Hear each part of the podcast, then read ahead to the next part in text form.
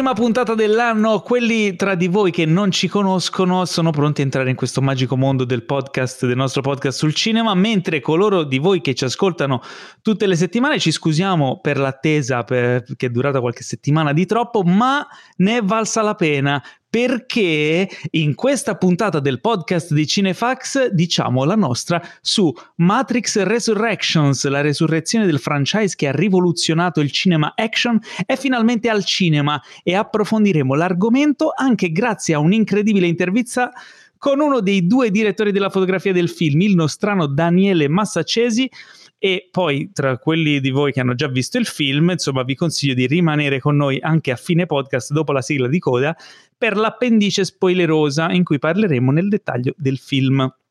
Poi abbiamo Being the Ricardos, dramma che ci racconta in retroscena della serie tv de- più famosa degli anni 50, una delle più famose degli anni 50, con Nicole Kidman e Javier Bardem tra i protagonisti e alla regia e anche alla tastiera, perché l'ha scritto lui, il grande Aaron Sorkin.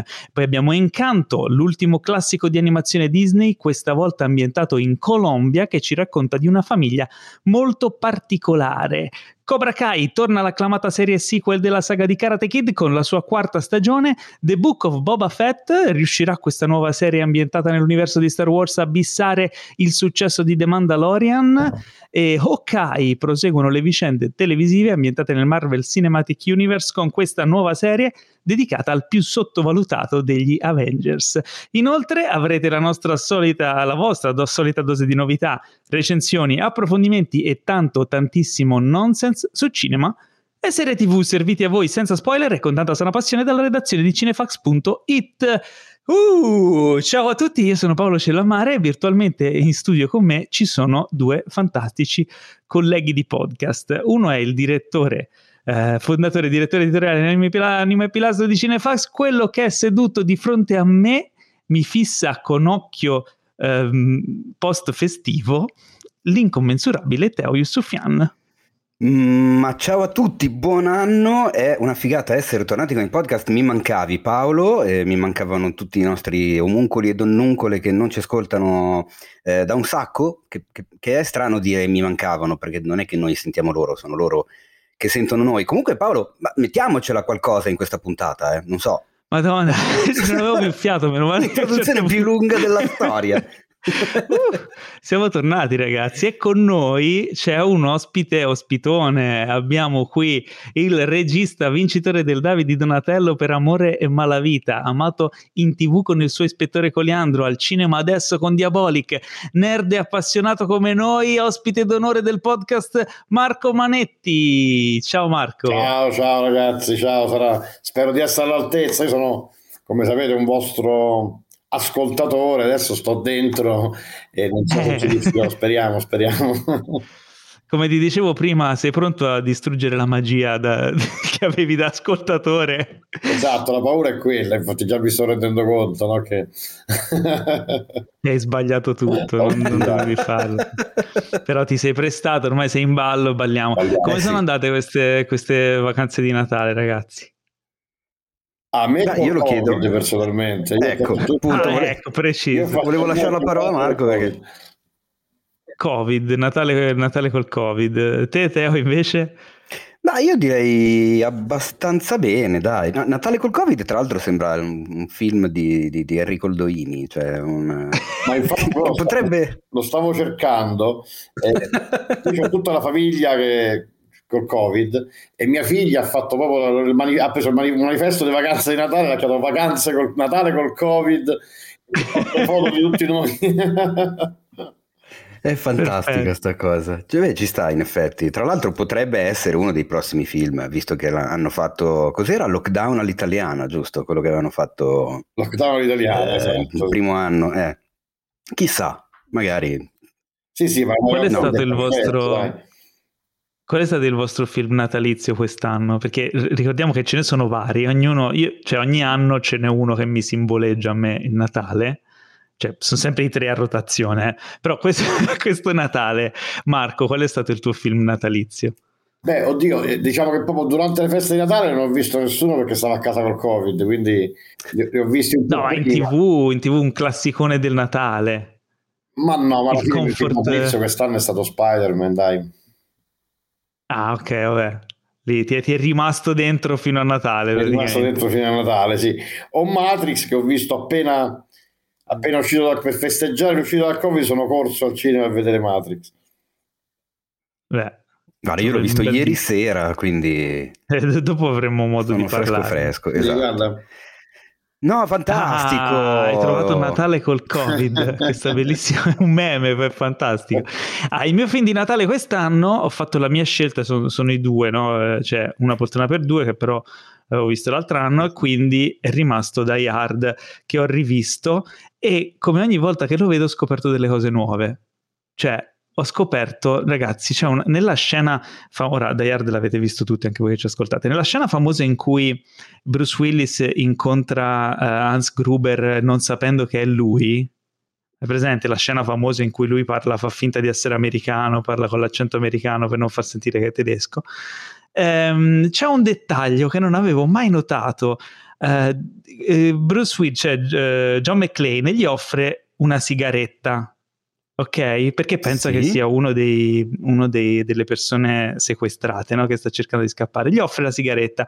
Hans Gruber butta l'occhio sul pacchetto di sigarette e nota che è l'ultima. C'è proprio un'inquadratura di dettaglio che vede che è l'ultima. E allora gli dice ok e se la fa dare e se la accende. Quindi privando John McClane dell'ultima sigaretta appena eh, lui si volta, gli dà la pistola e, e, mm, e quindi lui si svela che, che, Hans Gruber lo minaccia, la sigaretta la butta subito a terra quasi intera e la schiaccia perché lui non fuma. Proprio come disprezzo, quindi. Sì, gliel'ha presa solo per togliergli l'ultima sigaretta. Questa cosa qui me l'ha fatta notare Recchioni in un post che ha fatto proprio il giorno in cui ho visto il film. E ho detto, cavolo, si, si nota sempre qualcosa di, di nuovo su questo film meraviglioso. Io, ah, sono, io, ho fatto, io, ho fatto, il banale, Paolo, ho ripetuto per l'ennesima volta la visione di una poltrona per due, che sai che io adoro con tutto è me giusto. stesso.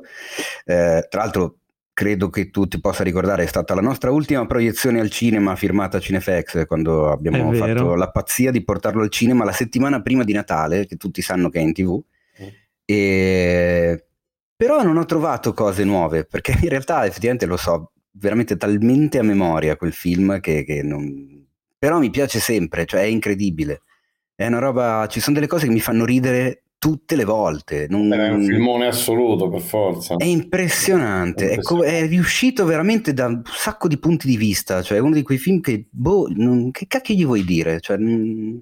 E continua a farmi ridere il fatto che sia diventata in Italia una tradizione natalizia Così, e lo fanno vedere il 24 dicembre sera, ma se tu ci fai in prima serata un film in cui ci sono due topless clamorosi di Jamie Lee Curtis, più altri svariati topless quando c'è la festa in casa mm. eh, di Billy Ray.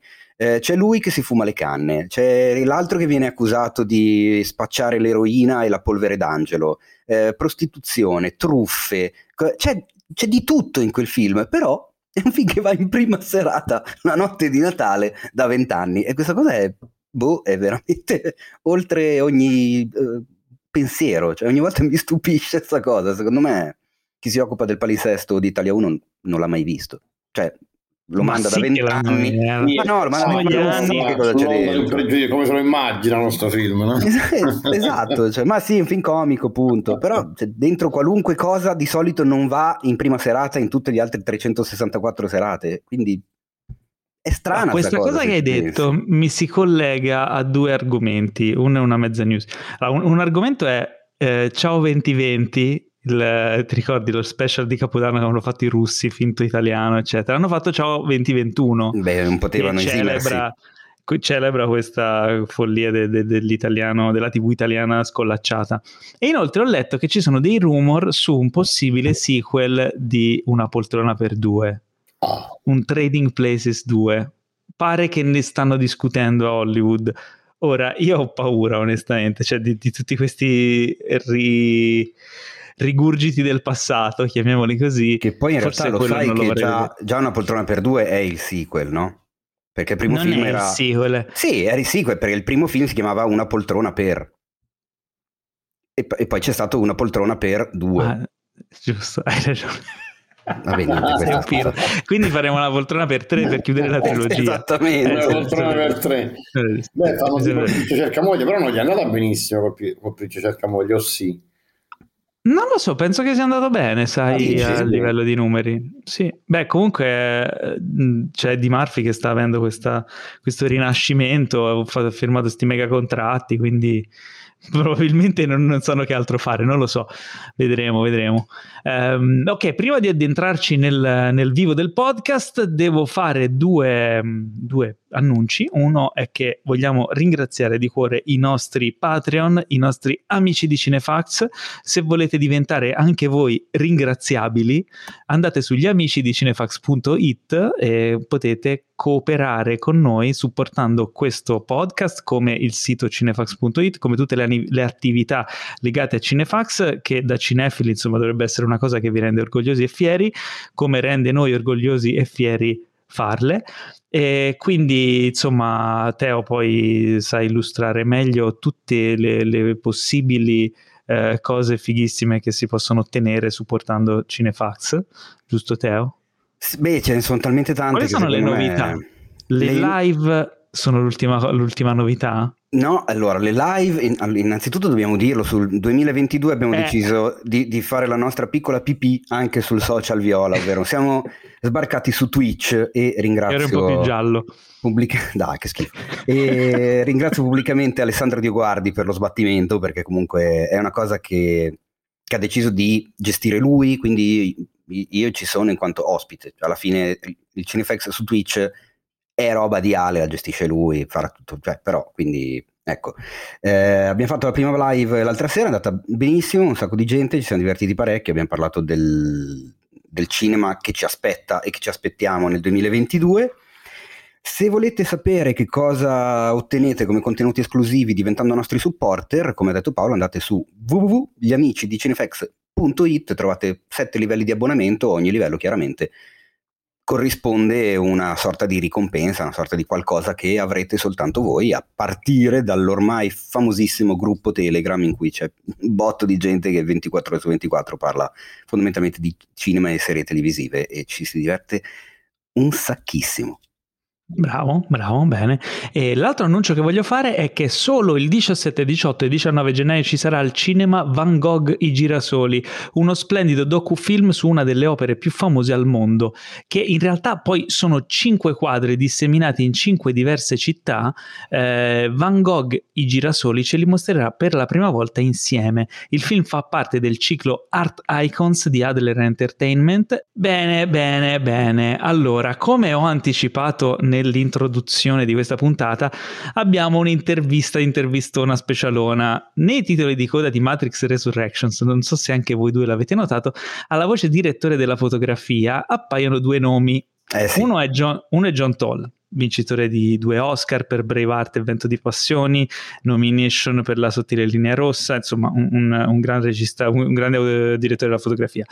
E l'altro invece è un nome italiano, Daniele Massaccesi, ok? Eh sì, il cognome. Come, tra l'altro è, è, diciamo, è, una persona che conosco, Daniele. Io ho visto il film e alla fine mi sono visto sto nome di sto che è un ragazzo di Roma come me che qualche anno fa insomma ci, ci si frequentava in qualche modo, quindi mi, mi ha colpito molto questa cosa. È fantastico. Ed è stupido. Il, il, cognome poi diciamo che accende un campanello eh sì, eh sì, cinefili. Il cognome, infatti, ah, ora ai più, insomma, più skillati, più attenti, più uh, insomma, studiati di cinema tra di voi se lo ricorderanno perché eh, Massaccesi, la prima cosa che mi è venuta in mente è Aristide, Aristide Massaccesi, anche se era conosciuto ai più col suo nome d'arte, Gio D'Amato, ok? Un regista italiano che ha approcciato praticamente tutti i generi possibili, ha una filmografia di quasi 200 titoli, diventato famoso però più che altro per il suo apporto al mondo del cinema hard Ovviamente io questa cosa l'ho saputa da un mio amico che ha visto tutti i suoi film e mi ha, mi ha detto questa cosa qui. Nessuno, chiaramente. Io non, io non lo conoscevo. tuo, eh, tuo, cugino, dai. Sì, sì, mio cugino mi ha, mi ha detto, ehi, guarda, eh, salutiamo mio cugino. Eh, quindi Daniele Massaccesi, che è il figlio, Uh, ha portato avanti il nome del padre nel, nel, cinema, quello più tradizionale, e ha al suo attivo anche lui tantissimi titoli come operatore ha lavorato con Ridley Scott, con Martin Scorsese, con Steven Spielberg, con Tornatore, Garrone e tanti altri, arrivando anche alle sorelle Wachowski, con cui ha fatto diversi film. E in Matrix Revolution anzi Matrix eh, Resurrections, non Revolution, eh, ha fatto anche il direttore della fotografia. Però ce lo facciamo raccontare da lui stesso. Eh, grazie Daniele per essere, insomma, per la tua disponibilità essere qui con noi. Eh, insomma, intanto ti faccio i complimenti per il lavoro che hai fatto, insomma, grazie, adesso al grazie. cinema sotto grazie. gli occhi di tutti. Come stai? Bene, bene. Sto sei... recuperando dal Natale. eh, immagino, Natale, ma sei stato anche a Los Angeles di recente per, ehm, per, la prima, immagino. Sono stato a San Francisco, l'anteprima è stata fatta a San Francisco. Ah, al, è vero, è vero. Al Castro, che è un famoso cinema storico di San Francisco. È vero che è il teatro un po' de, de, de, del film, insomma, il, San Francisco è la città che esatto, si svolge il film. Che ci ha ospitato per le riprese, per una parte quanto, almeno delle riprese. Quanto, quanto sono durate le riprese? A San Francisco poco, solo 17 giorni abbiamo girato. Ah, ok. Snelli. In, in, studio immagino un sacco. No, è tutto, tutto, l'inseguimento finale per strada è tutto San Francisco. Il salto da, dal grattacielo è San Francisco. E, e più o meno basta. Il, l'ufficio di, di, di, Thomas Anderson è, è lì a San Francisco. E poi la sua casa è San Francisco e basta. Tutto eh. il resto è Berlino, in teatro a Berlino. A Berlino, ok, quindi da, eri, eri, anche vicino a casa. Tu, un po' tu più sei a Roma, a casa, no? ma sì, il problema è che con la pandemia ci hanno chiesto di, di non viaggiare perché dobbiamo fare quarantena quando tornavamo, per cui è stato un po' Vabbè. comunque come essere lontani purtroppo, però vabbè, incerti del mestiere diciamo.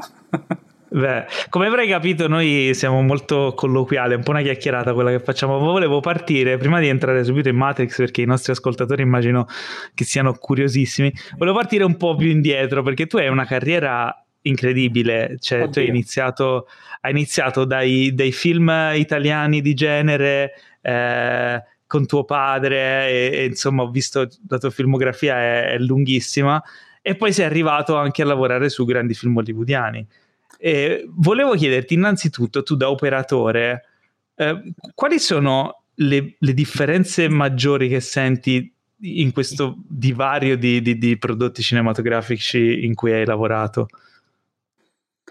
Beh, la differenza nel ruolo, nel, nel lavoro dell'operatore non è molto differente. Sicuramente hai la possibilità di avere più, tra virgolette, più mezzi quando fai film eh, hollywoodiani, perché ovviamente eh, la possibilità di, di investire e di spendere soldi che ti permette di utilizzare attrezzature più avanzate, diciamo, è più ampio nei film hollywoodiani. I film italiani purtroppo sono sempre un po' limitati dal, dal budget, da, dal mercato italiano anche, che ovviamente i nostri film non sono molto aperti per effetti visivi o effetti speciali, per cui quello purtroppo è un grosso limite anche delle storie che noi possiamo raccontare. Quindi certo, um, ma poi un'altra domanda che ti volevo fare riguarda proprio tuo padre, che secondo me è uno dei, dei grandi registi italiani di cui non si parla abbastanza, che ha, ha una storia incredibile. E nel, nel, proprio nel fare cinema, quali sono stati i, quelli che per te sono i suoi insegnamenti più grandi? Beh, lui è sempre stato innamorato della macchina presa, lui il, il, il lavoro, il, il ruolo che, che, più gli piaceva sul set era l'operatore, il direttore della fotografia, è sempre stato un, un legame di sangue che ha avuto con, con, alcune professioni del set. Poi per necessità, per altri motivi, ovviamente si è tras- trasferito anche sulla regia, sulla produzione, però l'amore per la macchina presa è sempre stato fino, fino in fondo e quello sicuramente è quello che mi ha trasmesso di più. Nostro, I nostri colloqui erano sempre dal punto di vista del, del, della fotografia, della macchina presa, l'aspetto tecnico della ripresa del film più che quello drammaturgico, diciamo. Sicuramente quella è una delle cose che più mi ha tramandato, nel, nel, che è rimasto sempre con me.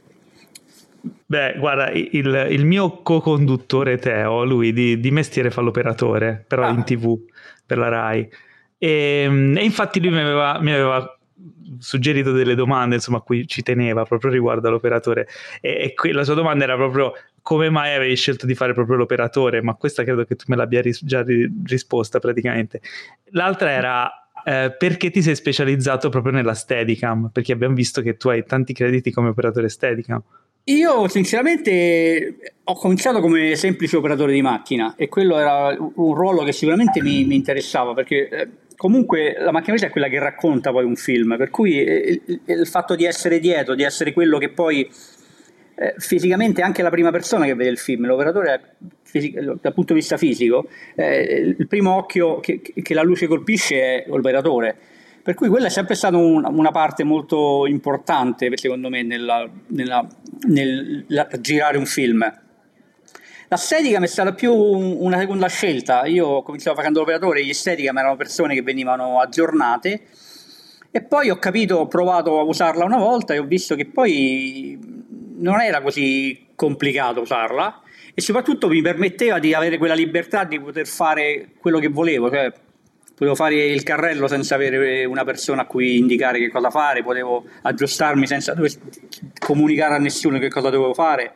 E quello mi dava grande libertà di esprimermi dal punto di vista dell'operatore perché ero svincolato da qualunque limite fisico e meccanico, potevo fare esattamente quello che pensavo fosse giusto in quel momento, se capivo che un attore aveva bisogno di sottolineare qualcosa oppure, di, di, oppure perm- mi permetteva di, con la macchina presa di raccontare la storia, che poteva essere, eh, non so, un sentimento di solitudine, di tensione o un momento drammatico, eh, la libertà di poter decidere che cosa fare io della macchina presa mi dava la possibilità di esprimermi.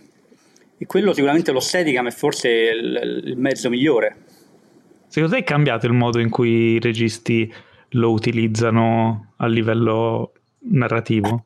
Eh, in parte, solo in parte. Qualche volta viene un po' abusato, ma lì sta un po' a noi operatori a riuscire comunque a, a mantenere un certo rigore nell'utilizzo dello Steadicam, non farne solo un, un acceleratore, cioè una possibilità di accelerare i tempi di ripresa, ma sfruttare il fatto di avere l'ostetica per poter migliorare quello che poi è il racconto della storia.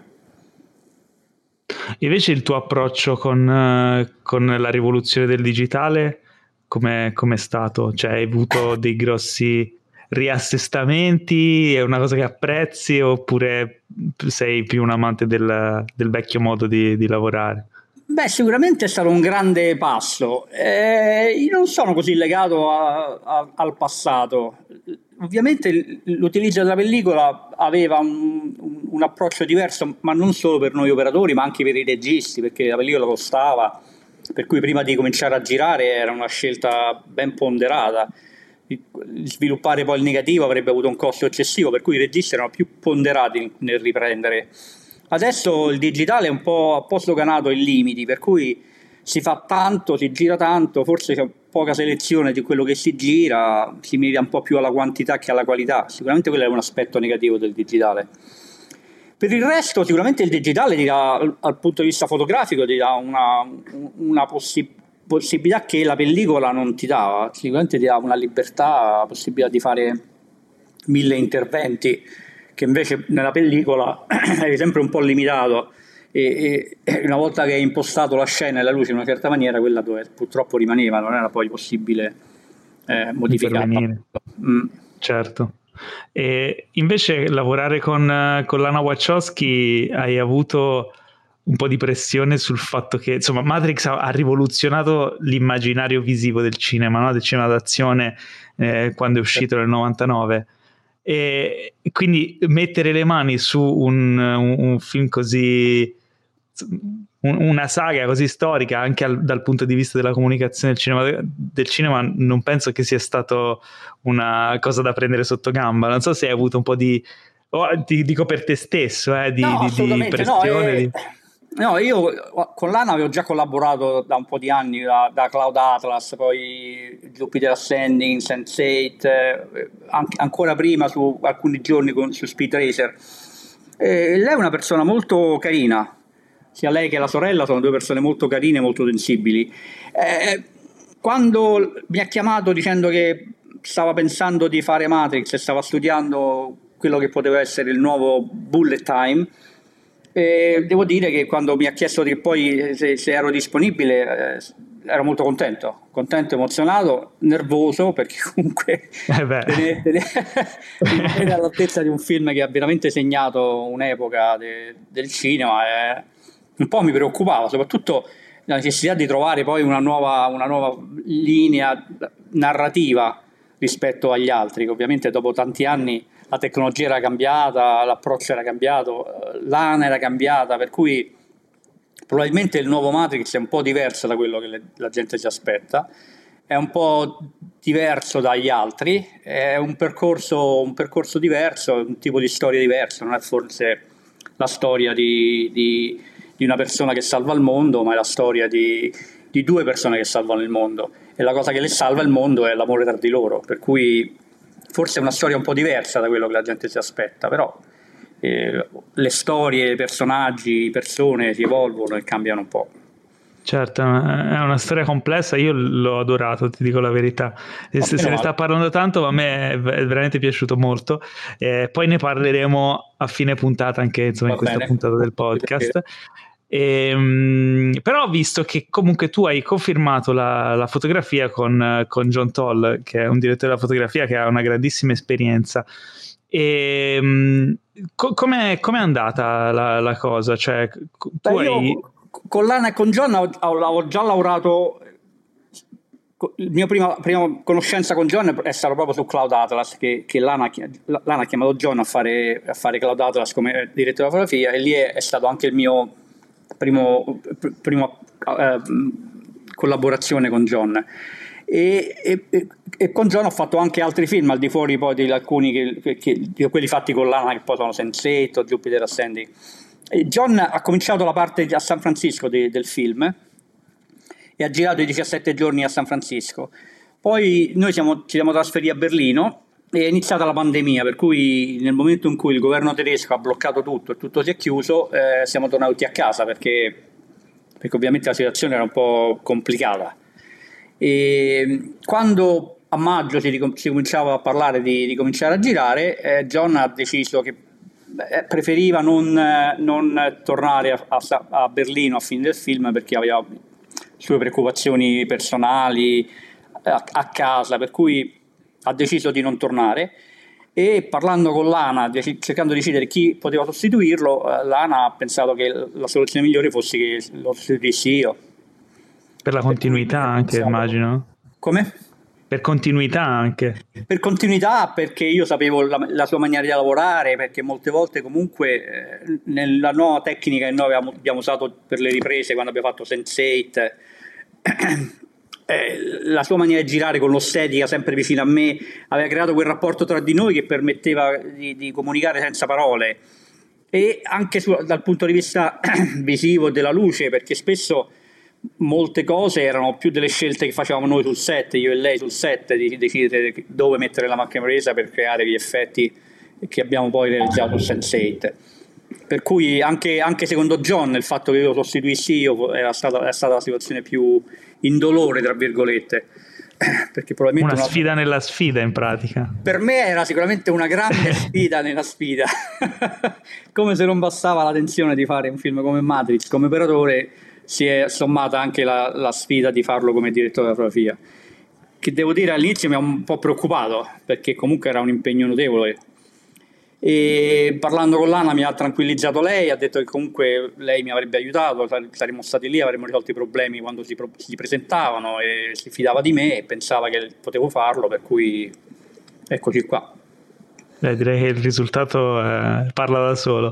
Meno male. E, ehm, però c'è una domanda che volevo farti a livello proprio stilistico del film. Matrix è famoso per le sue tinte verdi quando sono ambientati nel, nel mondo di Matrix, no? E invece in questo film questo, questo elemento da, da subito si nota che non c'è e quindi non si capisce se quello che stiamo vedendo è la realtà, è Matrix, cioè è una scelta chiaramente eh, artistica, probabilmente di Lana, ma tu ce la sai spiegare un po'? C'è una cosa di cui avete parlato? Eh, non abbiamo parlato, ehm, però io ho fatto un mio ragionamento e poi parlando con lei devo dire che mi ha dato ragione. Eh, all'epoca i computer, all'inizio dei computer era uno schermo nero con un cursore verde che lampeggiava. le, le, scritte erano, verde, erano tutte verdi, e tutto era molto verde, era monocromatico, verde e nero. A quel punto eh, forse la scelta di, di avere il mondo di Matrix verde aveva un senso, perché il fatto che fosse quella tonalità di verde immediatamente lo, lo distingueva da tutto il resto. E quando abbiamo cominciato questo, questa, la parte invece, il nuovo Matrix, quella parte di verde, soprattutto poi quando abbiamo fatto la, la, la, la, finalizzazione del film, lei mi ha sempre detto che era un altro tipo di film, non era la stessa cosa. E giustamente i computer non sono più verdi. Spesso le cose sui computer sono difficili da distinguere dalla realtà. Per cui il fatto che non si capisca qual è la realtà e quale poi invece il mondo di Matrix è più giusto se tu pensi no, che su Facebook eh, molte persone hanno profili falsi e quant'altro, è difficile distinguere la realtà dalla finzione. Allora Tutto forse. È, è, è, molto più insidioso, allora forse è giusto che, che, il mondo di Matrix non sia così diverso, così, così visivamente, immediatamente non colpisca e cap- si capisce esattamente se, se, che è un mondo falso. E si, soprattutto... Certo. la scelta anche cromatica, il fatto che non fosse, ci fosse una tonalità dominante ma fosse un arcobaleno è sicuramente stato un elemento importante. Perché ovviamente anche il fatto dell'arcobaleno ha un significato che non è solo quello del, del colore ma molto più profondo diciamo certo e, continuando a parlare di sfide c'è la scena del grattacielo in cui, in cui Keanu Reeves e Carrier Moss si lanciano dal grattacielo. Ho visto anche le immagini tipo di backstage ed effettivamente si buttano al grattacielo. Ci racconti com'è andata questa cosa qui e anche se è stata la sfida più grossa a livello proprio produttivo? Beh, eh, noi siamo arrivati a San Francisco e ovviamente avevamo letto la sceneggiatura, sapevamo fi- com'era più o meno il finale del film e eh, avevamo un posto dove Chiano e Chiariano si allenavano per, i combatt- per, i combattimenti, per le coreografie e in più c'era una struttura fatta di container da cui loro si esercitavano per questo salto. Poco prima che cominciassimo a girare ha deciso che quel set, andava, quella struttura andava smontata perché andava trasferita tra due grattacieli. E noi diciamo, ma veramente sì, sì, lei voleva che gli attori, giustamente, paradossalmente è anche giusto, fossero parte reale del, de, de, dell'azione, per cui che si buttassero da, da questo grattacielo alto 48 piani. per cui questa struttura con, con i cavi così è stata smontata e rimontata tra due grattacieli. Ovviamente la tensione di fare una cosa del genere era alta, credo che anche dal punto di vista assicurativo avere i due attori Beh, protagonisti che dopo solo 17 giorni di ripresa si buttavano da un grattacielo ah. 48 piani dovendo poi fare tutto il resto del film, ha creato un po' di tensione. E soprattutto il fatto che poi andava girata all'alba, cioè l'idea di, fa- di girare questa scena esattamente al momento in cui il sole usciva dall'orizzonte sulla baia di San Francisco, per cui anche il limite temporale per poterlo realizzare era quella mezz'ora. Per cui noi giravamo di notte tutto l'inseguimento sulla strada, poi quando era ancora buio ci trasferivamo sul cima a questo grattacielo ovviamente sempre controllando che il, il, tempo la mattina dopo fosse limpido, che ci fosse il sole e non ci fossero le nuvole, e preparavamo tutte le macchine a presa e poi facevamo saltare. Quanti take riuscivate a fare in un, in un giorno? In un, ogni mattina più o meno riusciamo a fare tre, tre salti. Ogni mattina, quindi immagino che sono state tante mattine. Sono state più. Allora, prima, una mattina siamo andati lì, abbiamo fatto tutta la parte del loro, della loro fuga sul tetto, con, gli, con, gli, con eh, gli, gli, elicotteri che li inseguivano, con gli spari degli elicotteri, fino ad arrivare al, alla loro, all'esplosione dell'elicottero e alla loro caduta. Poi abbiamo girato il loro risveglio e poi giorno, un giorno successivo siamo andati lì per fare il salto in sé. E devo dire che comunque gli attori erano abbastanza giustamente tesi. Eh beh, anche Chiano che, che, è una macchina, Chiano è un, è un, professionista impressionante, lui è una macchina, sul, quando è sul set è una, solamente una macchina, credo che il primo salto si sia un po' diciamo è rimasto un Ma... pochino innervosito. Ma giravi tu anche quindi in quella io scena? Giravo, io avevo la macchina, tra virgolette, purtroppo più complicata, che era quella che li, li, precedeva mentre loro correvano prima del salto. Ovviamente poi il salto e poi dovevi seguirli quando loro cadevano attaccati ai cavi, che è sempre una cosa un po' complicata perché il loro salto non è legato alla gravità, ma è legato al tempo di, di, di, per, le, per, i cavi di farli cadere. Per cui può darsi che per un attimo loro si fermino in aria e poi cadono, per cui è molto, è molto tra, tra molta coordinazione, immagino. È molto combinazione, trovare il tempo giusto per seguirli quando cadono, non anticiparli o, o non perderli mentre cadono. Il Ma tuo... quindi anche tu eri imbragato? No, no, no, io ero, la, la macchina presa era su una testata remotata attaccata ai cavi, che gli stand stavano attaccati ai cavi. Io la, ah, la controllavo okay. da remoto. Ok, beh, e anche quello ti... è un po' di ritardo, magari bastava un, un secondo certo. di ritardo su Avresti preferito essere attaccato ai cavi? Quindi. Avrei preferito essere attaccato ai cavi. che è paradossale. perché almeno potevo gestirla da solo, come lo serie. che c'è una, un altro macchinario in mezzo, a me mi preoccupa sempre che basta un, qualcosa che non funziona bene, un, una frazione di secondo di ritardo e sei fregato. Quindi proprio. insomma hai preso un po' anche tu da Keanu Reeves. Eh sì, io sono molto determinato sul set decisamente, sì. Molto Beh, ci vuole, per fare questi film qui immagino che ci voglia. Eh, sì, forse sì, ma per me comunque veramente il, fi- il film, la scena, l'inquadratura è la cosa più importante. Tutto il resto tante volte mi, mi è capitato di camminare in mezzo alle fiamme, in mezzo agli spari, in mezzo alle esplosioni, di finire in mezzo alle fiamme perché non mi accorgevo di quello che succedeva dietro di me. Ovviamente io ero così concentrato a quello che succedeva davanti a me, davanti alla macchina presa, che quello che succedeva dietro non me lo, non me lo rendevo conto. eh. Eh, vabbè, le ultime domande per chiudere la nostra bellissima intervista. Eh, il, tu hai lavorato con un sacco di personaggi del cinema grandissimi. Eh, quali, c'hai qualche ricordo indelebile di, di, di un grande personaggio con cui hai lavorato? Beh, sicuramente uno dei personaggi con cui ho lavorato, ho lavorato anche spesso è, è, con Ridley Scott. Ormai con lui ho fatto tanti film, ho perso anche il conto, no? vent'anni che lavoro con lui. E sicuramente con lui c'è un rapporto particolare, anche con lui c'è un'intesa per cui eh, riesco a, a, capire quello che lui intende fare, spesso prima che lui lo dica a parole, per cui è, c'è una grande intesa con lui. Per me è sempre un grande piacere lavorare con lui e veramente ho perso il, il conto dei film che sono 12, 13, 14, anche Gucci, anche su Gucci ho lavorato con lui, è sempre un divertimento. Guarda, qui eh, Ridley, noi amiamo Ridley Scott, però abbiamo un, un grosso emblematico eh, punto interrogativo, no? perché lui è, è, un regista estremamente prolifico, fa un sacco di film Troppo. e riesce ad alternare, esatto, riesce ad alternare dei capolavori a film molto meno fortunati o riusciti, no? È quasi come se lui lo facesse con una eh, nonchalance, cioè pur di far film lui contiene una macchina da guerra. Ci, ci risolvi un po' questo enigma? C- com'è Ridley? Purtroppo davvero? è così, purtroppo è così. Lui è, è, una macchina da guerra, anche lui, è molto de- de- dedicato al lavoro. Sicuramente deve trovare qualcosa da fare quando non lavora perché non può pensare sempre al film successivo spesso pensa già al film successivo mentre ne sta girando un altro, per cui è un po', secondo me dovrebbe un attimo eh, focalizzarsi un po' di più, non, non è una cosa negativa. Eh, sicuramente lui, il posto del, della terra dove lui si diverte più è su un set, per cui è sempre, è sempre, legato a realizzare un, un progetto. Alcuni purtroppo forse sono eccessivamente eh, eh, rapidi nella realizzazione, sono, non sono esattamente nelle sue corde, sono più dei lavori su commissione che dei suoi progetti che veramente vorrebbe fare.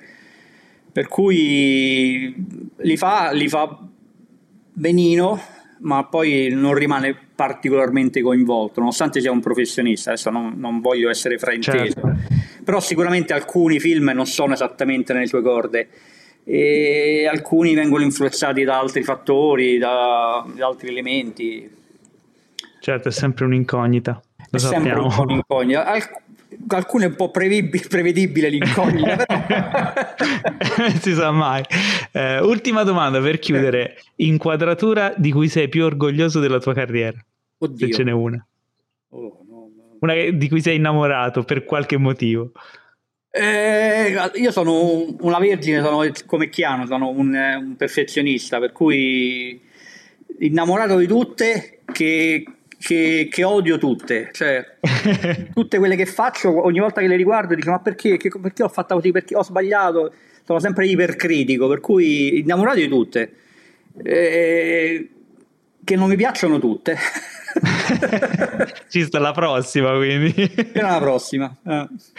C'è qualche progetto su cui stai lavorando o che sei Dovrei andare in trepidazione? A, nel Regno Unito a fare Napoleone. Ride sta preparando Napoleone ah. con uh, Joaquin Phoenix nel ruolo di Napoleone. E le riprese sono state un po' posticipate per il Covid il Beh. Regno Unito è un po' fuori controllo. Però teoricamente ho cercato di, di concentrarmi più sul ruolo del direttore di fotografia, ma sono un po' stato minacciato da Ridley dovevo assolutamente fare Napoleone, per cui sono in preparazione, in partenza per fare Napoleone al momento.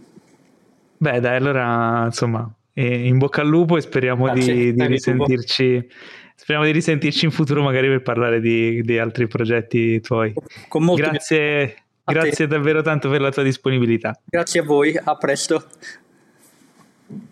Eh, dai, ce ne ha dette un che po'. Abbiamo anche, abbiamo anche, svelato un po' dei nostri dubbi su Ridley Scott. Sì, esatto. Io non so com- come ti è venuto in mente di fargli quella domanda, Paolo. Cioè... No, è venuta fuori da sé. Lui ha iniziato a parlare di Ridley Scott, cosa non gliela facevo. Eh, ho capito, però. Dai. Ho lavorato sempre con Ridley Scott, non glielo chiedo, e eh, glielo dovevo chiedere. Poi è stato super. Ormai Poi, è diventato una delle nostre costanti, Ridley Scott. Sì, lui, lui, ama Ridley Scott, ci ha lavorato insieme un sacco di volte e ne ha parlato benissimo. Noi anche amiamo Ridley Scott, anche te Marco, immagino che ami Ridley Scott. Io amo tantissimo quindi... Ridley Scott. Certamente con i suoi mitici alti e bassi, però insomma... Eh, eh. ci sono alcuni se uno ama il cinema tra i miei può... top 5 cioè almeno due diciamo che sono eh. quindi è un regista molto importante per me Ridley Scott quindi il nostro è tutto amore, tutto amore con uh, buona pace di Boban che ogni volta c'è i colpi quando parliamo. Eh. Eh, Teo si è anche tatuato il, l'unicorno, ah, l'unicorno, l'unicorno di origami. L'origami dell'unicorno. Vedere, che sta facendo vedere il webcam. Se volete vedere le foto di tutti i tatuaggi di Teo, andate su Instagram il Teino 77. Mm, il, il Teino 77 no, no, il Teino e basta, ma non le troverete. Cioè, non... Dove troverete ora le scatteremo in questi giorni. Ma non è vero. il calendario 2022 dei tatuaggi di Teo. Ma sarai dai, pirla, facciamole, no? è bellissimo, dai, beh, facciamo. No, dai. anzi, colgo Marco, l'occasione per, per, colgo l'occasione per ricordare pubblicamente Aldonash, ovvero il mio tatuatore che è anche il mio batterista, che deve, deve finirmi il braccio. Ma deve finirmi il braccio da tipo sette anni che abbiamo iniziato il braccio cinema. E deve ancora finirlo.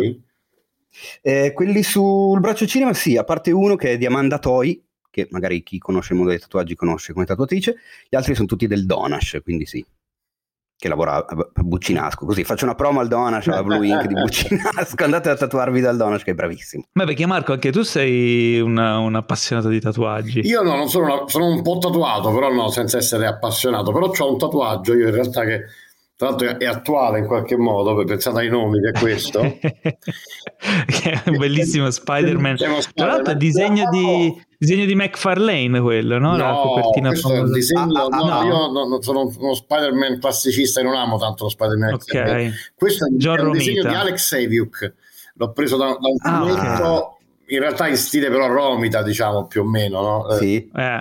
Ricorda quello stile là e, e, me l'ha fatto, lo faccio vedere per quello che pensavo ai, ai nomi dei, dei tatuatori, un tatuatore che ho scoperto dopo essere una leggenda nel tatuaggio, un tatuatore di Singapore che si chiama Johnny Tutamb, che si chiama Johnny due pollici, perché ha due pollici, lui ha una disfunzione. Beh, anche io ho due pollici. anche, anche lui c'ha due pollici, c'è la stessa mano.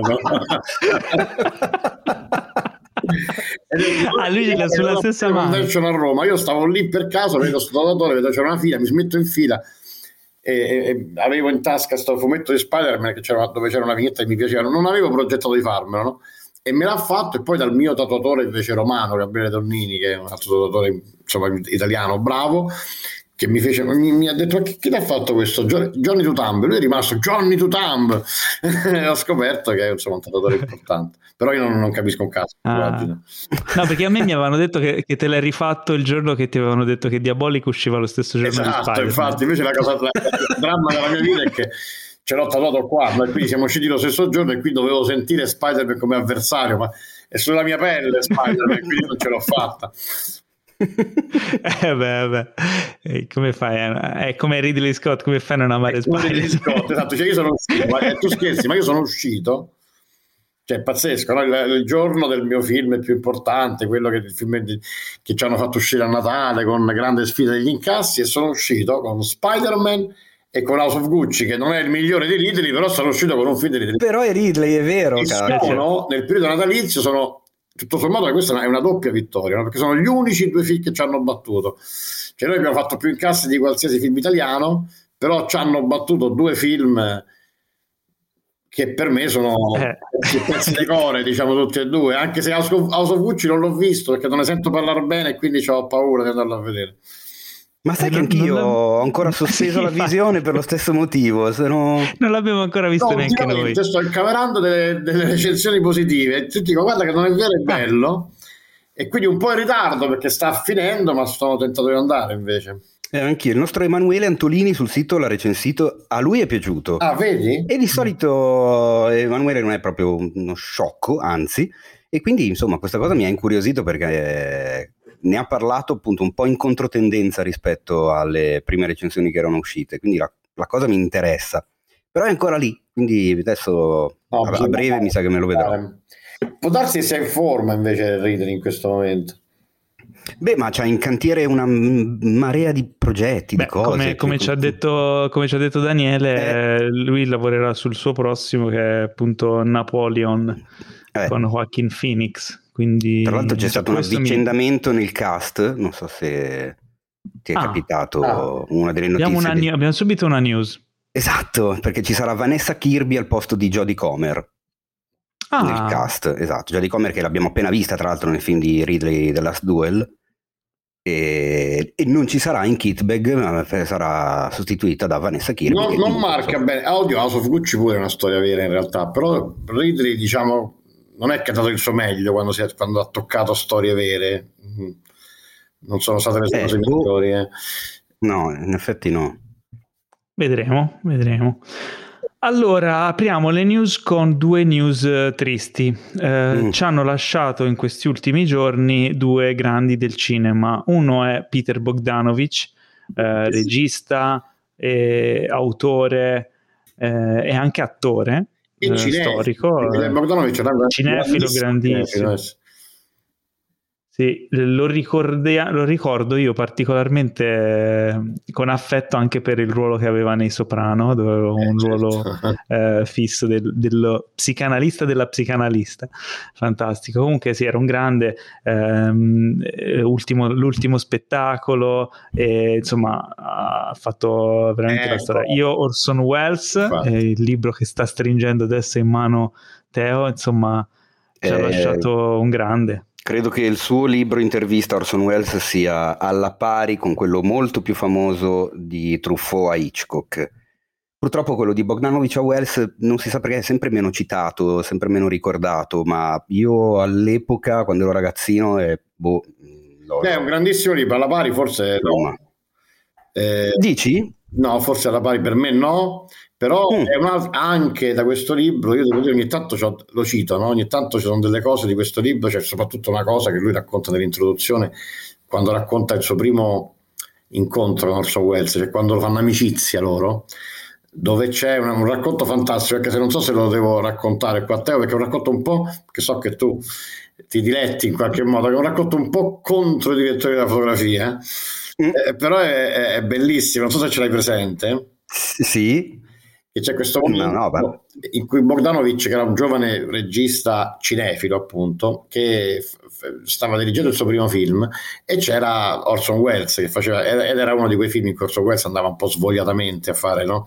a fare l'attore, e Bogdanovic era emozionatissimo che aveva Welles tra nel cast. Invece Wells non se lo cagava cioè non, non se lo cagava di pezza poi cercava di farci amicizia ma Wells non parlava era silenzioso stava da parte no?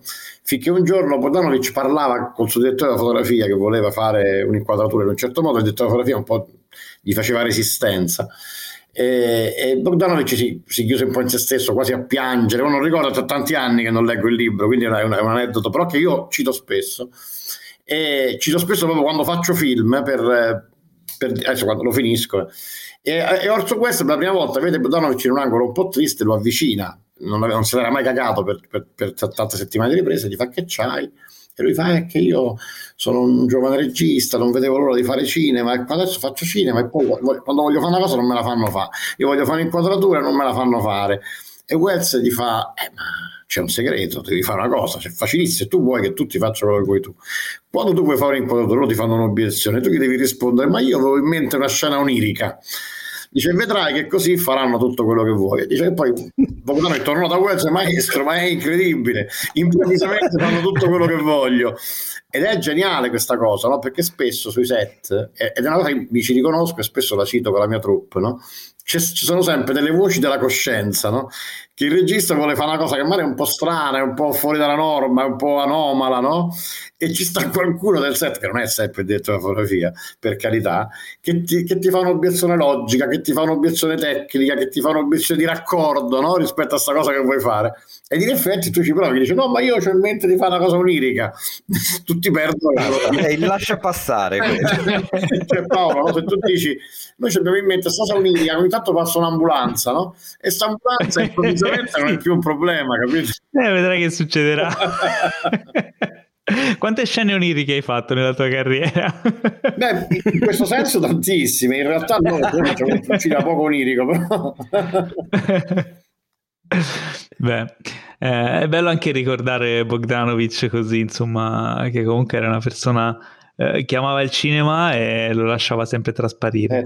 Eh, eh, un... Sì, è che, è, diciamo che è, quel, è, l'autore che ha cercato, secondo me, di mettere un po' insieme eh, quello che era diventata la, la, la, la, New Hollywood che era arrivata in quel decennio con, facendo, coniugandolo con il cinema classico che lui aveva amato, con il quale era cresciuto, con il cinema classico hollywoodiano, eccetera. E non, non lo so se non so come dirlo, non so se abbia avuto una sorta di, di lascito, di, di, di, eredità, questo modo, questo tentativo, ecco. Cioè, a un certo punto eh, Hollywood ha preso il binario della New Hollywood con gli autori, che eh, molti di loro ci sono ancora oggi, quindi insomma. Eh, lui invece cercava di, coniugare quei due mondi all'apparenza assolutamente inconciliabili e ha fatto dei film assolutamente memorabili, quindi andatevi, andateveli a riscoprire per ricordarlo, come è giusto che sia. Sì, sì, assolutamente, a volte eh, dico una cosa brutta magari, no? Però a volte le morti dei grandi autori sono anche delle opportunità per essere riscoperti, no? Vero. Botano cerchiamo anche... Perché Botano se li vedi i suoi film sono belli, no? E magari sono meno conosciuti, appunto, come tu dici del libro dei film di Hitchcock, no? Però è un altro grande maestro del cinema. Eh sì. E un altro grande del cinema che ci ha abbandonato pochi giorni fa è Sidney Poitier, eh, primo eh, vincitore afroamericano di un premio Oscar, eh, il premio come miglior attore protagonista per i Gigli del Campo, insomma interprete di, di, tanti film memorabili, La calda notte dell'ispettore Tibbs, Indovina, Indovina chi viene, a cena. Eh, insomma, è un altro grande che ci ha abbandonato e, ehm, e che ricordiamo insomma con, con, grande piacere. Voi, qual è il vostro film preferito con, con Sidney Poitier? Eh beh, io penso che banalmente questi due, no? Che sì, esatto. Sono due film importantissimi, che qui sono i film suoi più importanti, che diventano anche preferiti per me, sì. Indovina chi viene a cena e La calda notte dell'ispettore Tibbs, di cui ha fatto anche un sequel se non sbaglio. Sì, sì, sì, sì esatto. Omicidio al neon per l'ispettore eh, Omicidio al neon, esatto, sì. Beh, però insomma, lui ha tanti primati da, da, da nero, no? è anche credo il primo investigatore nero no? Della, del, cinema, del cinema di Hollywood di serie A. Credo Beh, di sì, sì, credo di sì. Sai? Beh, Però, stato... ecco, insomma, boh, indovinate chi viene a cena, insomma, Kramer alla regia, ci sono quei due mostri di Catherine Hepburn e Spencer Tracy, eh, che, sì. insomma, cioè, sono proprio lezioni, lezioni di, di, cinema ogni inquadratura, quel film lì, avantissimo negli anni, perché insomma, stiamo parlando Quindi... degli anni 60 e di un tema purtroppo ancora attuale, ma a quell'epoca fare un film del genere eh, con una major a Hollywood era qualcosa di assolutamente rivoluzionario. E anche qua direi che è un enorme fatevi un favore, indovina chi viene a cena. Paolo. Eh sì. Sì. Insomma, avete un po' di favori da farvi per ricordare questi grandi del cinema che ci hanno lasciato, quindi questo è il nostro saluto. Eh, passiamo alle news eh, meno, insomma, meno tristi. Eh, sicuramente meno triste per Sony e Marvel perché Spider-Man No Way Home non ha incassato soltanto più di Diabolic ma ha incassato più di penso qualsiasi altra cosa. Perché è adesso il film Sony eh, con il più grande incasso della storia di Sony Pictures ed, è, eh, ed ha sfondato un miliardo e mezzo nel mondo di, di incassi, eh, credo che sia all'ottavo posto adesso nella classifica. Teo, tu che sei il, l'uomo delle classifiche. Esatto. è all'ottavo posto della classifica mondiale degli incassi, sempre senza tener conto dell'inflazione, cosa che secondo me è sempre da sottolineare, e gli manca pochino per raggiungere il Re Leone e arrivare, e anche Jurassic World perché siamo lì. E poi una volta sorpassati questi due bisogna farne un altro altri bei 400 milioni per arrivare al fatidico muro dei 2 miliardi. Quindi però, Paolo, visto che, che abbiamo una scommessina in ballo ancora, esatto. non so. Però non c'è, un grande però, eh, c'è un grande però, a parte poi voglio, su, su, sugli incassi generali rispetto a ciò che hai detto, volevo dire una cosa, però c'è un grande però che questa cosa, questi numeri Spider-Man li fa in epoca Covid. E io penso veramente, ma io credo che cioè, l'incasso generale del cinema è dimezzato quindi in teoria si potrebbe dire che andrebbe raddoppiato questo numero che fa Spider-Man. E guarda che è impressionante, cioè io ve lo dico perché avendoci, io non è che so, guardo sempre le classifiche, no? ma avendo un film in sala le, le ho guardate abbastanza, no?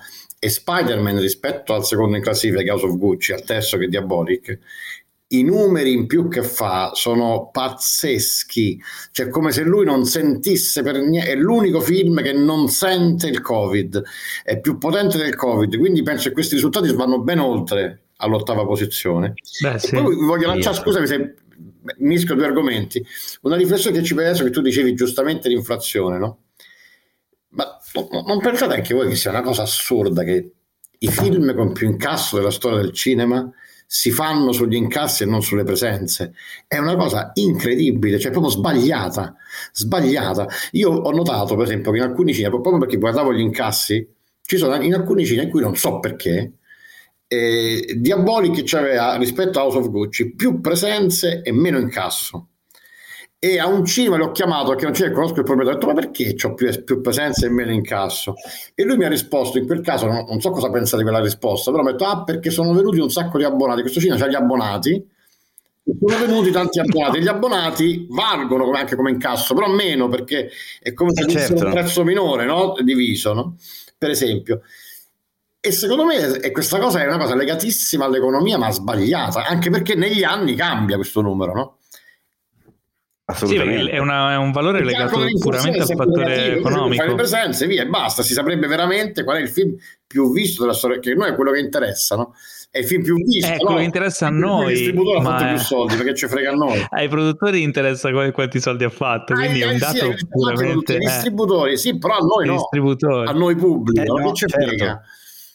Allora, io questa cosa avevo cercato di approfondirla tempo fa quando, quando era venuta fuori la questione eh, Avengers, Avatar, tutta quella questione, sì. eccetera, eccetera. E fondamentalmente la risposta è semplice, anche se tra virgolette triste, nel senso che non si calcolano le presenze perché non si hanno i dati certi delle presenze dei decenni ormai andati, certo, perché non venivano comunicate andata, e quindi certo. ormai è andata e non, non, si può fare il confronto. Sai che e la quindi prendono non si può recuperare questa cosa ormai però è sbagliatissimo, cioè assurdo, eh sì, no? di base sì, rendi conto che mi diceva a me, ma è vero, no?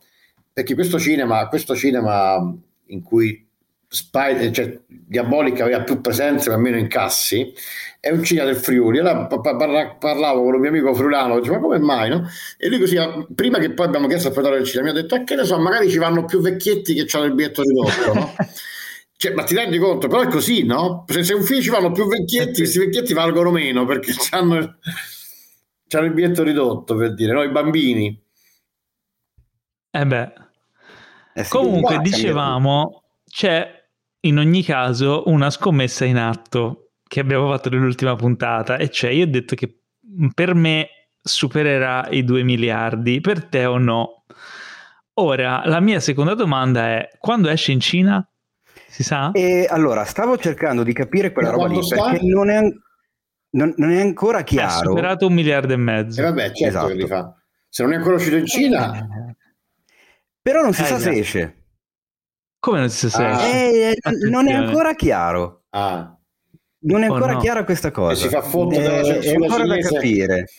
Eh sì, allora, la, la, la, come si dice, pare che abbia avuto la, la come si dice, la, la release ufficiale dovrebbe essere dopodomani, cioè per chi ah. ci ascolta il primo giorno domani, quindi il 14 gennaio, però questa cosa è una notizia di due mesi fa, poi da lì in poi non, non si è più saputo nulla, la, la, data di distribuzione pare sia stata cancellata eh, dalle comunicazioni ufficiali, non esiste neanche su IMDB e al momento non si capisce se, se il film è stato bannato oppure no, quindi ancora è tutto sospeso, forse esce, mm. ma forse boh, dopodomani lo capiremo insomma che i cinesi si lasciano sfuggire questa ghiotta opportunità sì, di guadagno. Mi sembra, mm. mi sembra assurdo, esatto, eh. anche secondo me penso che uscirà una volta che esci in Cina, una volta che c'hai un miliardo e mezzo in saccoccia. Mi sa, altri, che, mi sa che il doppio altri 7-800 li tira su eh, eh, mi sa proprio di sì quindi insomma arriva in zona proprio podio eh occhio e... perché... eh, eh, al, al, podio devi raggiungere Titanic che ne ha due e due. Vediamo.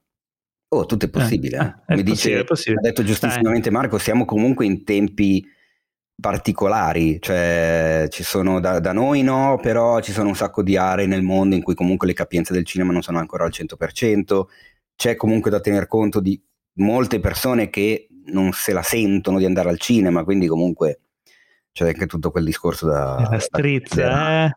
Cos'è che mi devi offrire se vinco? È una birra, come al solito. Ah, birra, eh, le, le, nostre scommesse è un po' come Vabbè. un dollaro di una poltrona per due. Se il dato possono una birra, si ammonta una poltrona per due.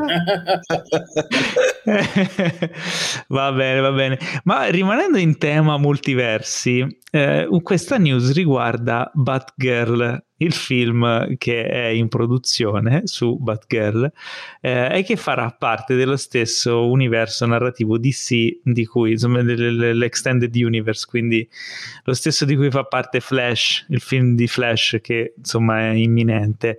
E a quanto pare nel cast di Batgirl ci sarà anche Michael Keaton. Questa è, è, la, è la, la news. che fa Batman?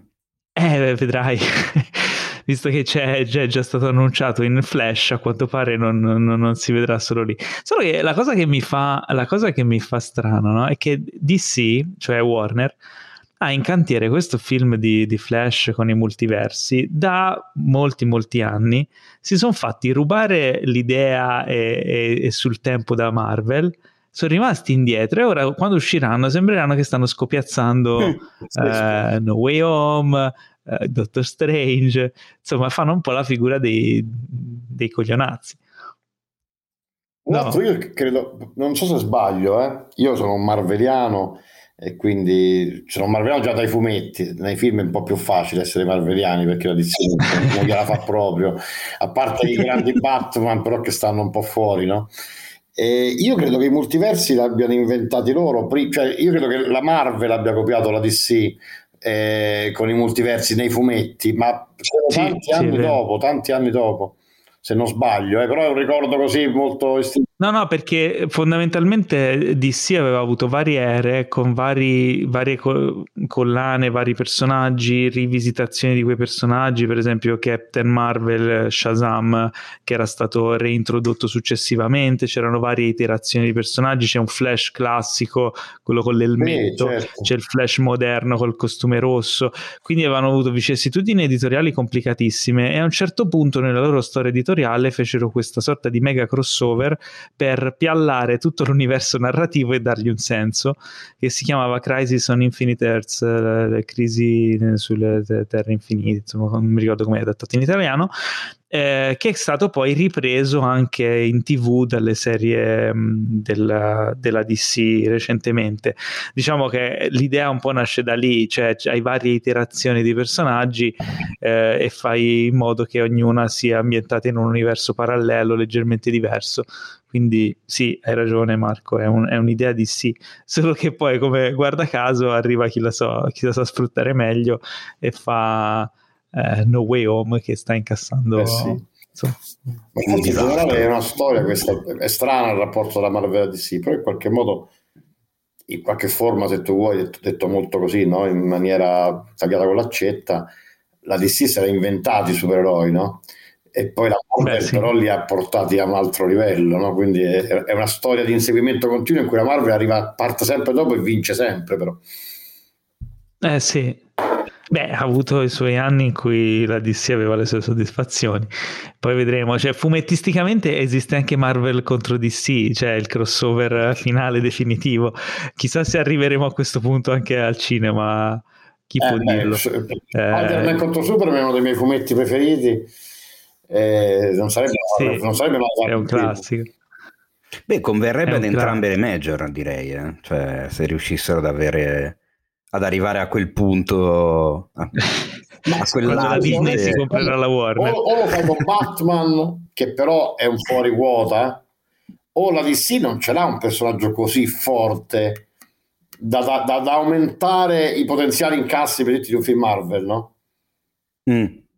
Beh, poi dipende anche da quanto è atteso il e film. Qual cioè, fare più incassi Suicide Squad. Eh. Il film Sai che forse è Aquaman, una roba una cosa, forse, o forse Suicide Squad, sì. Eh, o uno dei due, sì. E non sono niente questi personaggi rispetto a Capitan America, Thor, Iron Man, Spider. Beh, anche Joker ha incassato tantissimo. Sì, però ah, eh, lo sai come la penso, cioè definirlo cinecomico, film di supereroi. Il Joker è Joker. Joker. Mm. Ah, il Joker, mm. il Joker, dici tu, sì, certo, alla, mm. poi, certo, alla fine poi. Eh. Sì, insomma, ni. Non lo so, non lo definirei tale, però... Sì, ma Teo, quello lo, lo scopri dopo averlo visto. No, certo che lo scopri dopo averlo visto. Però... Io non definisco tale neanche il Batman di Nolan, in effetti, no? Sì, cioè, però tu vai per vedere Batman, vai per vedere Joker, poi ti danno un'altra cosa, l'hai visto, ti è piaciuto, non ti è piaciuto, chi se ne frega, però vai a vedere Joker. No? che non l'ha amato, quindi poi non, non devo parlare. Joker? No, sì. Mm. Beh, Uh, ci sta. Me ne rendo conto, però mm, è un film. Comunque, allora vi confermo, vi confermo, che il film di sì che ha incassato di più nel mondo è proprio Aquaman. È Aquaman. Che bello! Mi conto che se domani fanno, chiaramente se non fa più proprio di no, Iron Man contro Aquaman, il pubblico ti dice chi se ne frega. Preferisco sì. Iron Man contro Hulk, non so come dire. No? sì, sì, sì. No, beh, certo è difficile. Batman è l'unico che mm, è tanto amato è quanto Spider-Man, probabilmente. Mm. Sì, è seguito da Superman, però Batman non, non, si tocca. Infatti, il problema è inserire multi Batman, eccetera, in un film di Flash. Ci sta che non abbia la stessa, la stessa forza di un film con insomma Co- come Spider-Man No Way Home. Eh, vabbè, eh, quando è che si potrà parlare? Che, attento quando a quello che, che si dici. potrà parlare di, di, Spider-Man No Way Home liberamente? Eh, infatti. Cazzo. Eh, non si può parlare tanto quanto James Bond, no? Sono... Eh, eh. Ah, rimanendo in, uh, in, tema, ma non in tema, perché parliamo di Chris Evans, che ormai ha abbandonato i suoi panni supereroistici, a quanto pare indosserà quelli di Gene Kelly in un film biografico su, su Gene Kelly. Non si sa ancora quasi niente di questo film, mh, mm, però eh, si pone un, uh, insomma, un quesito. Chi era più bello, Gene Kelly o Chris Evans? Ma che domanda è? e Ginke, no, nel senso al loro apice. Ma Chris Evans ci sta ancora al suo apice. Eh, esatto. Gin Kelly sarà un pochino disidratato adesso. No, si sa poco, però io ho letto la, la, la, anche noi l'abbiamo data come news sul sito e la, brevissima sinossi che hanno divulgato, secondo me, eh, come si dice, intrigante, nel senso che la mm. storia, mm. mh, il protagonista della storia è un ragazzo di 12 anni che lavora alla MGM durante gli anni 50 e ha come amico immaginario Gene Kelly. Ah, Ah, ok. Che è Chris Evans. Cioè, Quindi non è male. Come... Ma chi se ne frega del fisso Ginchelli, così no? eh, così invece vedi, ha un altro senso. Poi comunque, insomma, questo dodicenne che lavora, tra l'altro dodicenne che lavora è veramente sfruttamento minorile, la NGM non so quanto eh, possa essere contenta di questa cosa, però ecco, vedere gli studi dell'NGM negli anni 50, sai Paolo che a me piace sempre un casino vedere il, il cinema al cinema, quindi mi intriga no, molto questa cosa, insomma. Ma quindi Ginchelli, cioè, Evans fa un Ginchelli immaginario, fa Ginchelli come era Elvis, oddio, che film era che c'era Elvis? Con, con... O come, o come Jojo Rabbit dove c'è Taika Waititi che esatto. fa Hitler immaginario. Esattamente. Beh. Eh, cioè, boh, questa, questa, cosa diciamo che la, la, lo pone il film sotto un'altra luce. Beh, sicuramente Quindi, sì. Tutto sì. sta a vedere se si troverà anche a, a ballare con il Gin Kelly che la vedo dura adesso con tutto il bene per Chris Evans. Chris Evans, eh, so, oddio, sì, la vedo dura. non so quante capacità abbia di volteggiare eh, no, no, come faceva il Caragin. No, alla fine Chris Evans è un attore molto smart che sa fare le sue scelte. Si sa muovere, magari Ma si è imparato a ballare, no? Chissà. Beh, poi sai, la scuola americana di solito sì, tende a preparare gli attori anche da quel punto di vista lì. Poi magari non lo metti mai in pratica, però diciamo che come, come, come skill, come direbbe Paolo, eh, un, un, attore dovrebbe averlo. Beh. Allora, nella prossima news parliamo di una sorpresa, una sorpresa per gli artisti della Pixar che avevano dedicato tante energie e tanta attenzione al loro nuovo film Turning Red che sarebbe uscito al cinema, insomma, tra non molto, a marzo credo, eh, quando la Disney ha deciso invece di spostare l'uscita su Disney Plus e quindi per l'ennesima volta dopo Soul e dopo Luca eh, Pixar si trova un film a uscire non al cinema, a uscire sulla piattaforma streaming di Disney. E loro non lo, cioè, l'hanno scoperto all'ultimo momento. Diciamo che è stata un po' una, una doccia fredda perché, sai, comunque il, il, piacere di vedere il proprio film sul grande schermo, anche per chi, insomma, chi l'ha scritto, chi l'ha diretto, chi ci ha lavorato, tutti gli artisti che ci hanno lavorato, è sempre un, una, insomma, un fattore anche, penso, di eh, motivazione no? durante la lavorazione. Eh beh, e invece è arrivata, è arrivata, questa doccia fredda eh, e uscirà appunto a marzo su Disney Plus.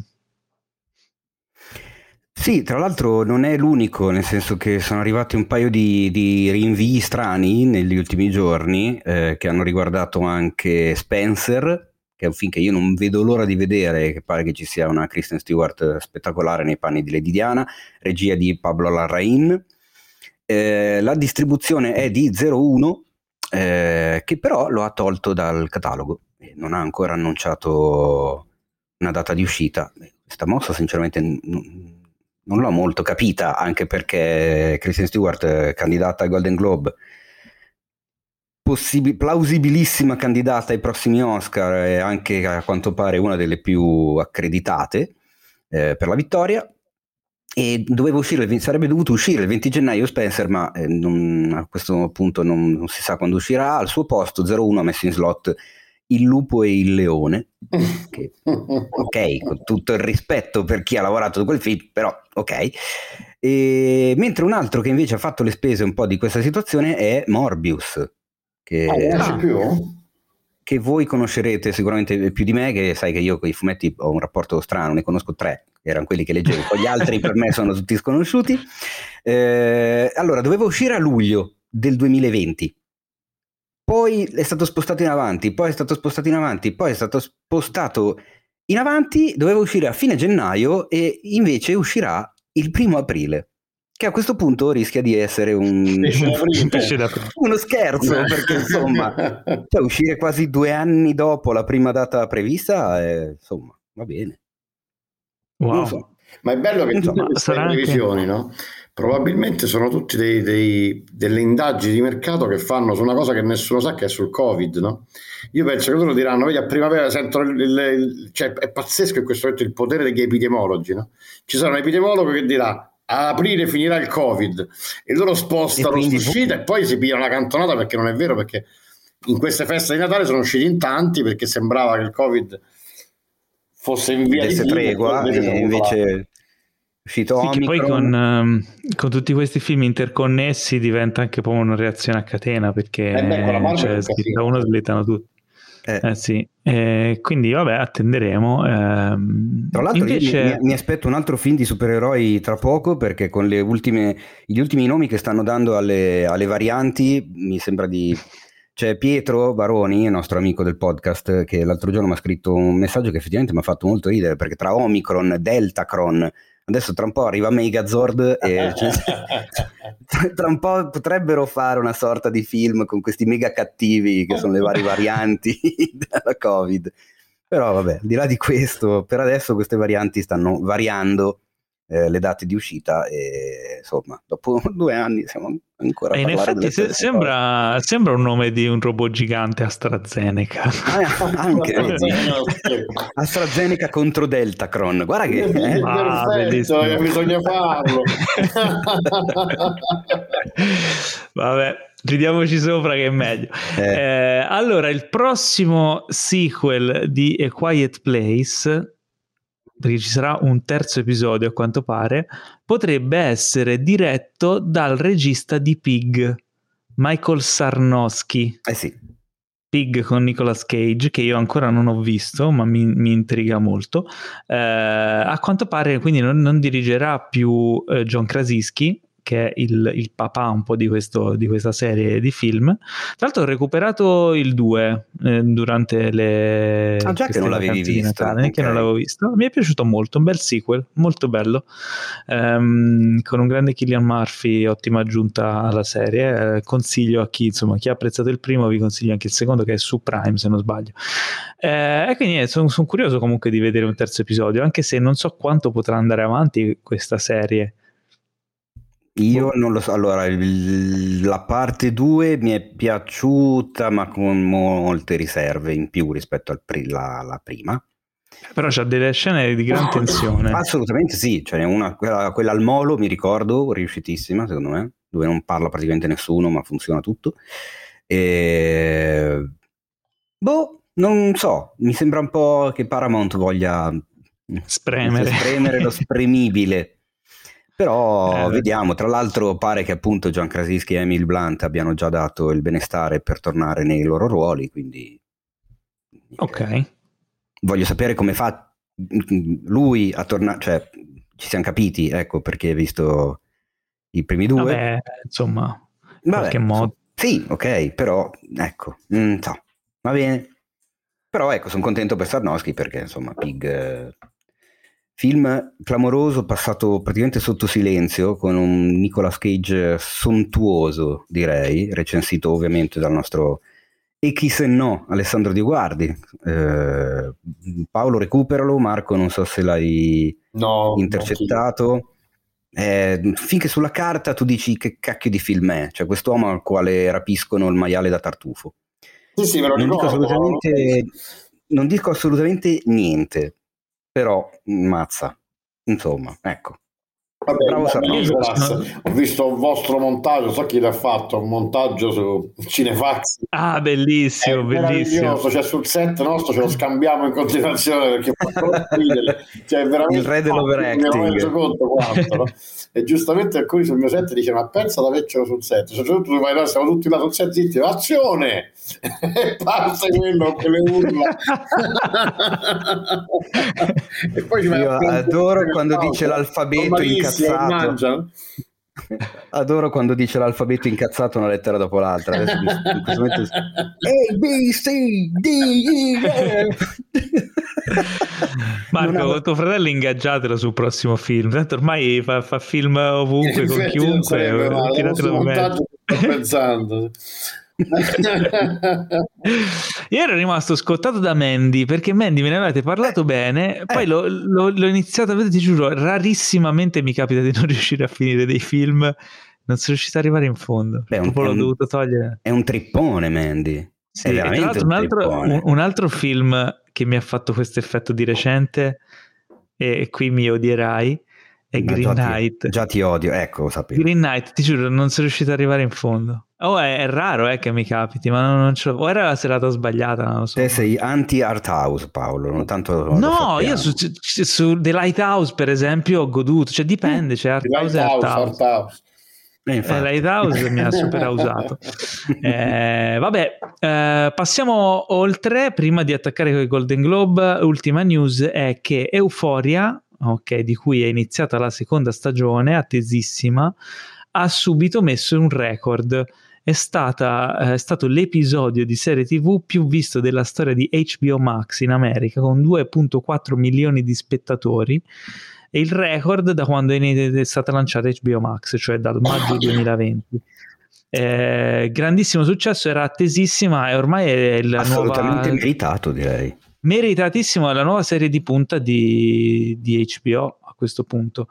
Tra l'altro ho visto il primo episodio, è incredibile. Io è non veramente... ancora, non dirmi assolutamente nulla. Non ti dico tanto... nulla, è su, è su Sky e se non avete ancora visto niente di Euforia è una serie assolutamente da vedere. Pentitevene, Beh, ma io favore. credo di aver rotto le balle abbastanza nel nostro podcast. Sì, sì, ora posso romperle io, no? È ecco. veramente una figata. A livello di, di, tutto, interpretazione, sceneggiatura, regia, fotografia, cioè non, non c'è una sonora, non c'è un aspetto che non, non meriti. Mm. Livello altissimo.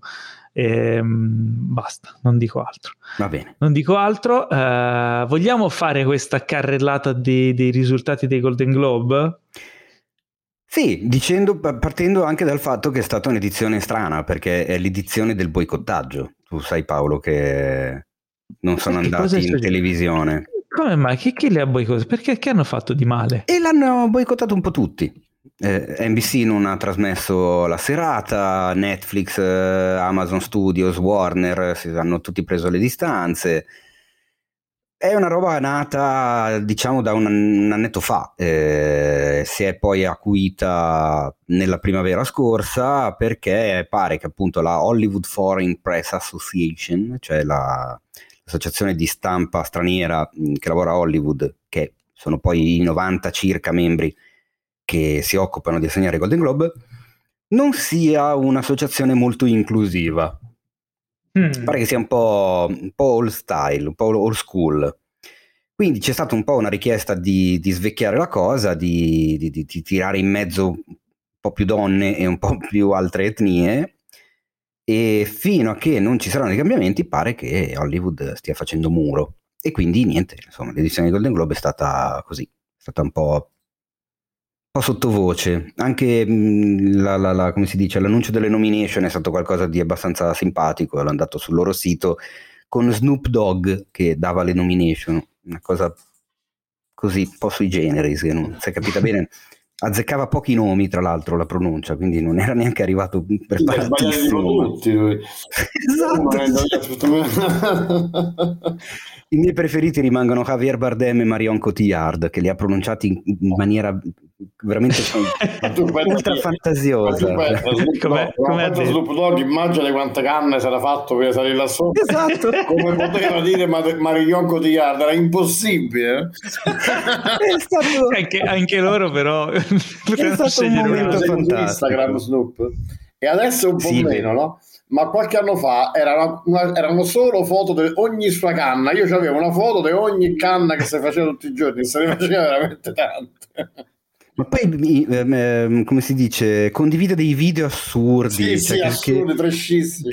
Che, che si vede che li vede fuori. mentre è strafatto e quindi poi li ricondivide ed è seguito da milioni di persone, cioè, secondo me neanche ci pensa. No, Però, lo vedi, lui è, credo che sia la star con con tanti followers più nature che esiste, cioè si vede non c'è nessun pensiero nel suo Instagram, fa quello che cazzo gli pare a lui. Esattamente. Comunque, ricapitolando, andiamo veloci perché sennò secondo me la, la gente si rompe. Andiamo alla visione impressionistica di questi premi. esatto.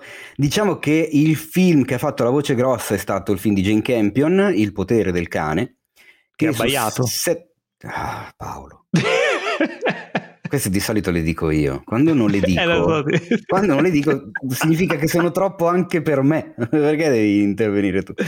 Va ah. bene. Allora, il film che ha abbaiato più forte è Il potere del cane di Jane Campion, che su sette nomination se ne porta a casa ben tre statuette come miglior film drammatico, miglior regista a Jane Campion e miglior attore non protagonista in un film drammatico, il giovane eh, Cody Smith McPhee, che, che ha ah, visto bravo. il film Il ragazzino, insomma, l- l- il figlio di Kristen Dunst, di Kirsten Dunst, assolutamente bravissimo.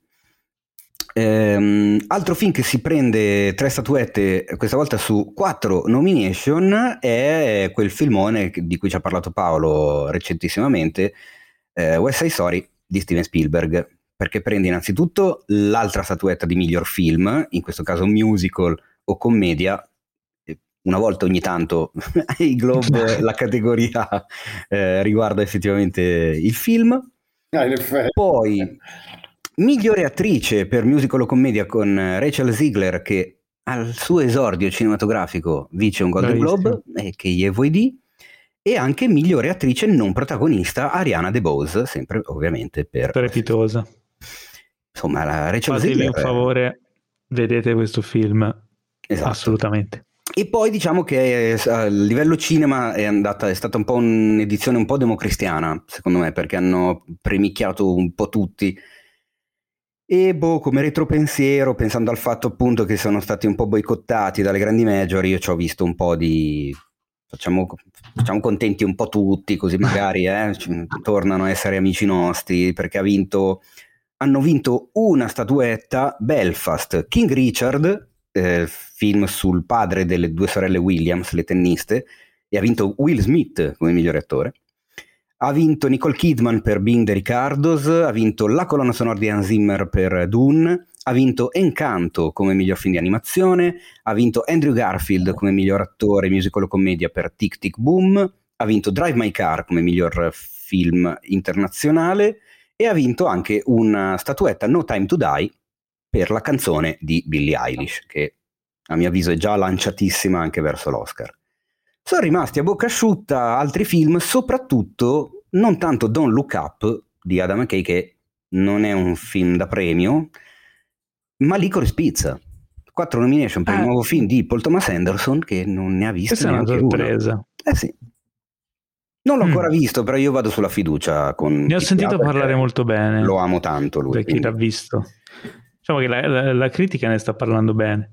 Però forse è un film che divide, non lo so, quando lo vedremo sapremo dire qualcosa di più. Esatto, mentre Però, invece insomma, eh...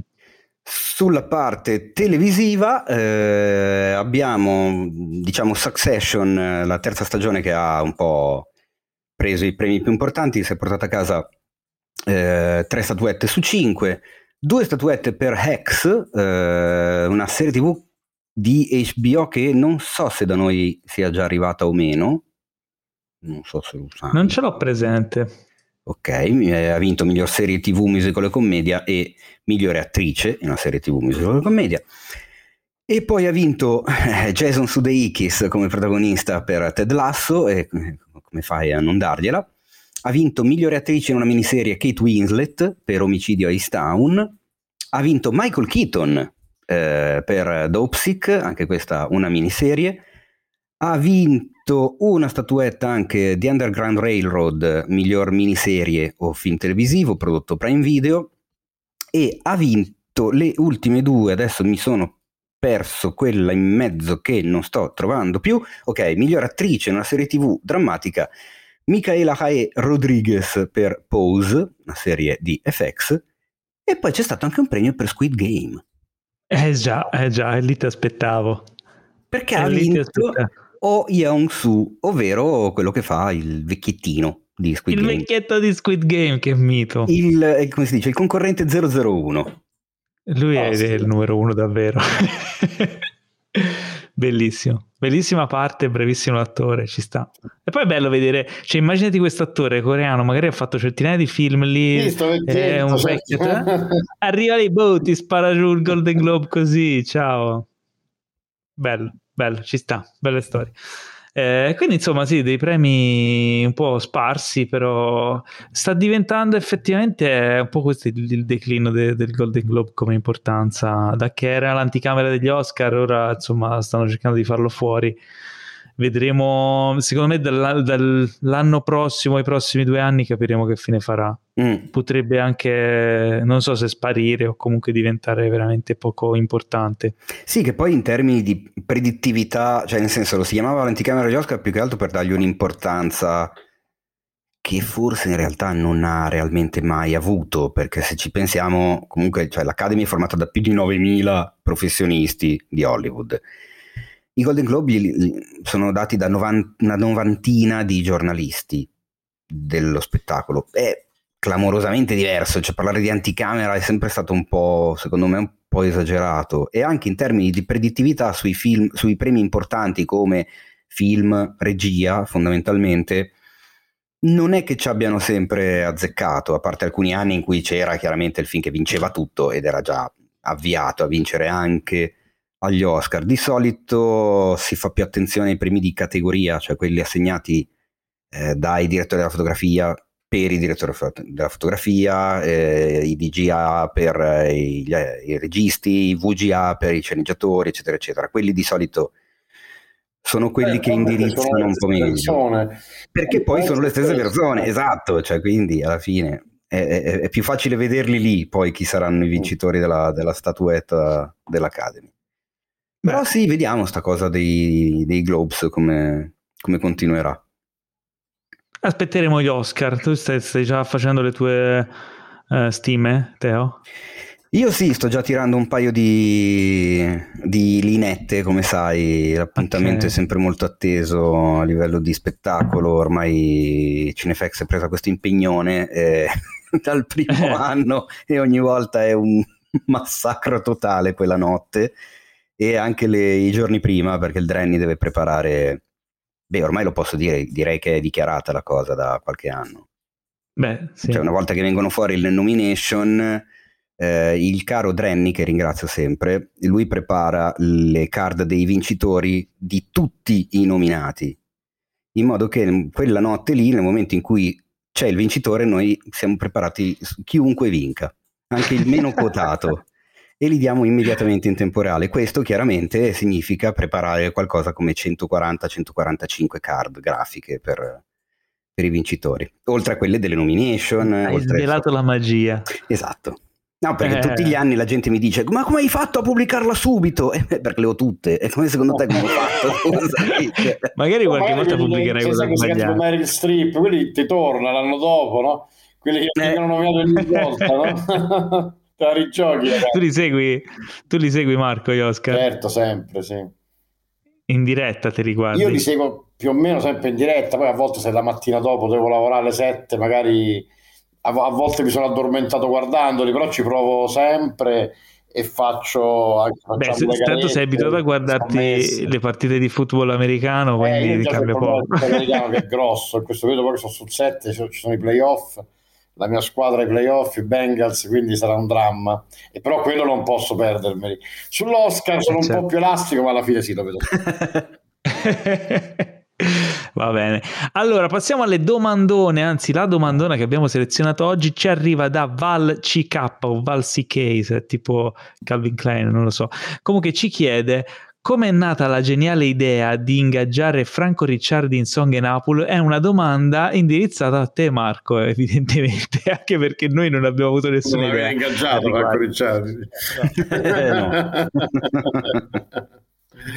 Ma guarda, non so perché è un'idea geniale. Comunque, noi abbiamo, abbiamo ingaggiato Franco Ricciardi sia in Song Napoli che poi in Amore e Malavita. E non, non, so intanto se lei parla dell'attore, eh, perché Franco Ricciardi è un cantante eh. che l'abbiamo prima di tutto ingaggiato come cantante. Eh, ed è un grandissimo cantante. Per noi, Franco, te sei un amico ormai, ha una grande importanza perché Song Napoli è un film che noi abbiamo fatto per raccontare il, così, il mondo dei cosiddetti neome, neomelodici napoletani. No? E mentre scrivevamo il film, che nasceva da un'idea iniziale di, di, di Giampaolo Morelli, noi ci siamo un po' immersi in questo mondo, noi siamo fatti così, come ci mettiamo a Napoli a frequentare, no? a conoscere i musicisti, a conoscere case discografiche. Piano piano, mentre scriviamo il film, la nostra visione di questo mondo è cambiata no? e Franco è uno dei motivi. Cioè noi ci siamo resi mm. conto che non esistono in realtà questi neomelodici, non è proprio un termine giusto, no? esiste quello che c'ha di incredibile Napoli che è una città che ha un mercato musicale tutto suo ed è un mercato musicale in realtà trasversale, vario, dove dentro c'è, sì, c'è musica melodica, ma c'è rap, c'è rock, c'è musica elettronica, c'è, c'è tutto, veramente, no? E Franco Ricciardi è stata una delle grandi scoperte, che Franco Ricciardi è un grande artista, un grande cantante, no? E che ci ha fatto cambiare completamente il nostro punto di vista. E quindi poi nel, nostro film il neomelodico, che nel, nel soggetto iniziale no? era un come un po' nella, nel pregiudizio, no? era uno affiliato alla mafia, piano piano il film è cambiato no? ed è diventato uno che il poliziotto pensa che sia affiliato alla mafia no? e invece non lo è. E, e, Franco Ricciardi per noi è stato un po' il simbolo della scoperta di questa musica napoletana che noi adesso chiamiamo musica napoletana e non più neomelodici, che è un termine un po' sia dispregiativo sia che non li descrive. Mm in realtà. No? E Franco è il più bravo. Poi Franco ha una grandissima voce, però c'ha anche una bella faccia d'attore e, e quindi l'abbiamo anche ingaggiato come attore e ne siamo felici, fieri e, e basta. Non lo so. Come... E, e, l'avete anche richiamato per Amore e Malavita. Infatti, L'abbiamo richiamato per Amore e Malavita dove canta e dove ha anche vinto Davide Donatello. Insomma. Tra, infatti, tra l'altro, ma anche per Song Napoli. Sì, ha vinto Davide Donatello sia per Song Napoli che per Amore e Malavita. Come Beh, insomma, diciamo che il connubio funziona. Insomma. e quindi dimostra, no? perché il Davide Donatello è proprio un, un premio chic, no? E dimostra che questi non eh sono beh. cantanti, cioè non è che sono come il, il cantante quello che fa ride, no? che, che, fa il video trash, sono cantanti che sono in grado di vincere due Davide Donatello, no? E non, è, non, so se ce ne sono tanti di cantanti italiani che hanno vinto due Davide Donatello. Franco ne ha vinti due. È una storia fighissima. Bello, bello.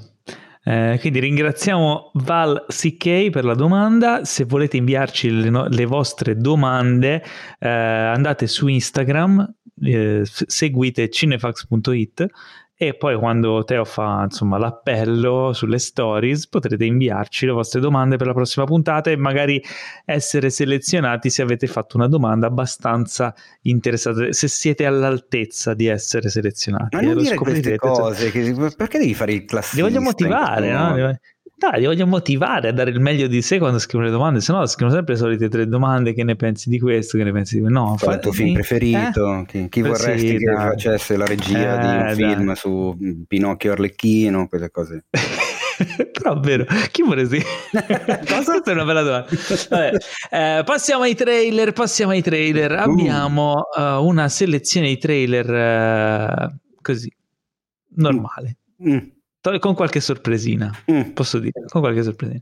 Apriamo con un uh, classico film americano action tratto da un videogame eh, di cui avevamo già accennato un po' di mesi fa, è uscito l'ultimo trailer, si chiama Uncharted, eh, ha come protagonisti Tom Holland, Antonio Banderas, Sofia Ali e Mark Wahlberg e uscirà il 17 febbraio.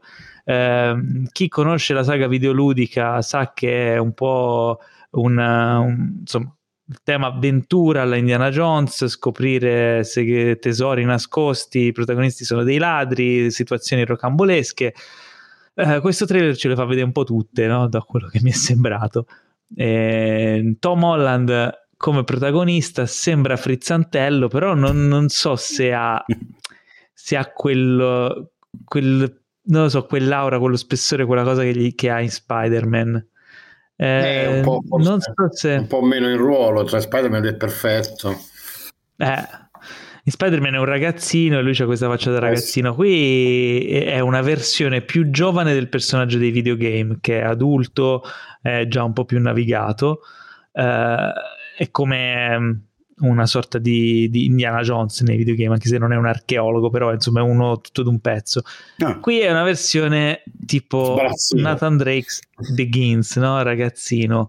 Eh, e infatti anche il personaggio di Mark Wahlberg, che è un po' il suo mentore, eh, lo, lo, mette in difficoltà in, in, più situazioni. Però sembra comunque che sia per fatto suo si districa in una serie di situazioni assurde, le scene d'azione sembrano sembrano anche molto belle. C'è quella dell'aereo che si vede anche nell'altro trailer. Che tra l'altro è... sembra, sembra proprio uscita dal videogioco di Uncharted. Sì, è tratta pari pari. Tu lo conosci il videogioco di Uncharted? Bene, sì, lo conosco e lo amo tantissimo. È un videogioco bellissimo. E secondo me sì. il trailer eh, devo dire, a parte le scelte di cast, no? che sono quasi incontro, sono quasi dei controcast, no? i personaggi sono molto diversi dai personaggi soprattutto di Mark Wahlberg, e, buco di memoria, Tom Holland, Tom Holland e, mm. che sono controcastati, penso volutamente, no? completamente. Però per il resto posso dire una cosa, io chiaramente come spesso succede questi film poi deludono, no? perché magari nel trailer c'è tutto, certo. sembra anche un trailer un po' da non vedere, perché sembrerebbe esserci tutto, no? E, però è molto simile allo spirito del videogioco, cioè io raramente ho visto un film tratto da un videogioco che somiglia così tanto al videogioco da cui è tratto nello spirito. Mi sembra veramente mm. molto simile. Perché io ci rimango sempre male un po', perché tu prendi una cosa no? eh, e la fai diventare un'altra. Invece, a parte il cast, sì. io ci ho risolto, non so se voi ci giocate, eh, mi sembra che... Sì, sì, sì, infatti, io non li ho giocati tutti, ma è veramente bello. Sì, ah, beh, sono queste scene d'azione sopra le righe, poi alcune sono riprese pari pari. Mm. Eh, l'atmosfera sembra che ci sia, mm. eh, rimane tutto da, da, vedere poi su quello che è la, la narrazione, la storia. Eh sì, è là che cadrà purtroppo. Eh, probabilmente sì. Io, io, sono totalmente ignorante del videogioco, ma volevo farvi notare una cosa. Io sono tornato indietro eh, nel trailer per vedere se ci avevo visto giusto c'è un'inquadratura in cui sono nel mare con la barca che sfreccia e c'è l'ottica sporca. Ah, sì? ah ma sporca eh, di acqua? No, c'è proprio un robo nero in alto, uh, in alto, a sinistra che non si capisce. Ma se sia fine del trailer sarebbe incredibile ho detto, ma potevamo pulirla in post, cioè, che cacchio si nota, eh, io l'ho vista. Sarà contestualizzata? Ma non lo so, vediamo, guarda, guarderò il film apposta per vedere quella scena lì. Beh, vabbè. Eh, il secondo trailer che abbiamo visto invece è di un, un, piccolo film indipendente che uscirà il 4 maggio 2022, diretto da un famoso regista di film horror indipendenti che si chiama Sam Raimi e il film è Doctor Strange 2 nel multiverso della follia. Eh, tra l'altro questo trailer è anche è stato rilasciato pubblicamente, ma è anche l'ultima scena post credit di Spider-Man No Way Home. Ora, se uno non ha visto Spider-Man No Way Home e vede questo trailer, non credo che spoileri no. niente. Quindi nel no, caso... Però tu hai appena spoilerato qual è la scena post-credit. Eh? Vabbè, eh. uh, è stata rilasciata, se non fosse stata rilasciata, cioè potete andare via dopo la prima eh, scena post credit. Ma eh, però vedi, eh, adesso gliel'hai detto. Vedete, dei, vi, ho, vi, ho, regalato dei minuti di vita. Eh?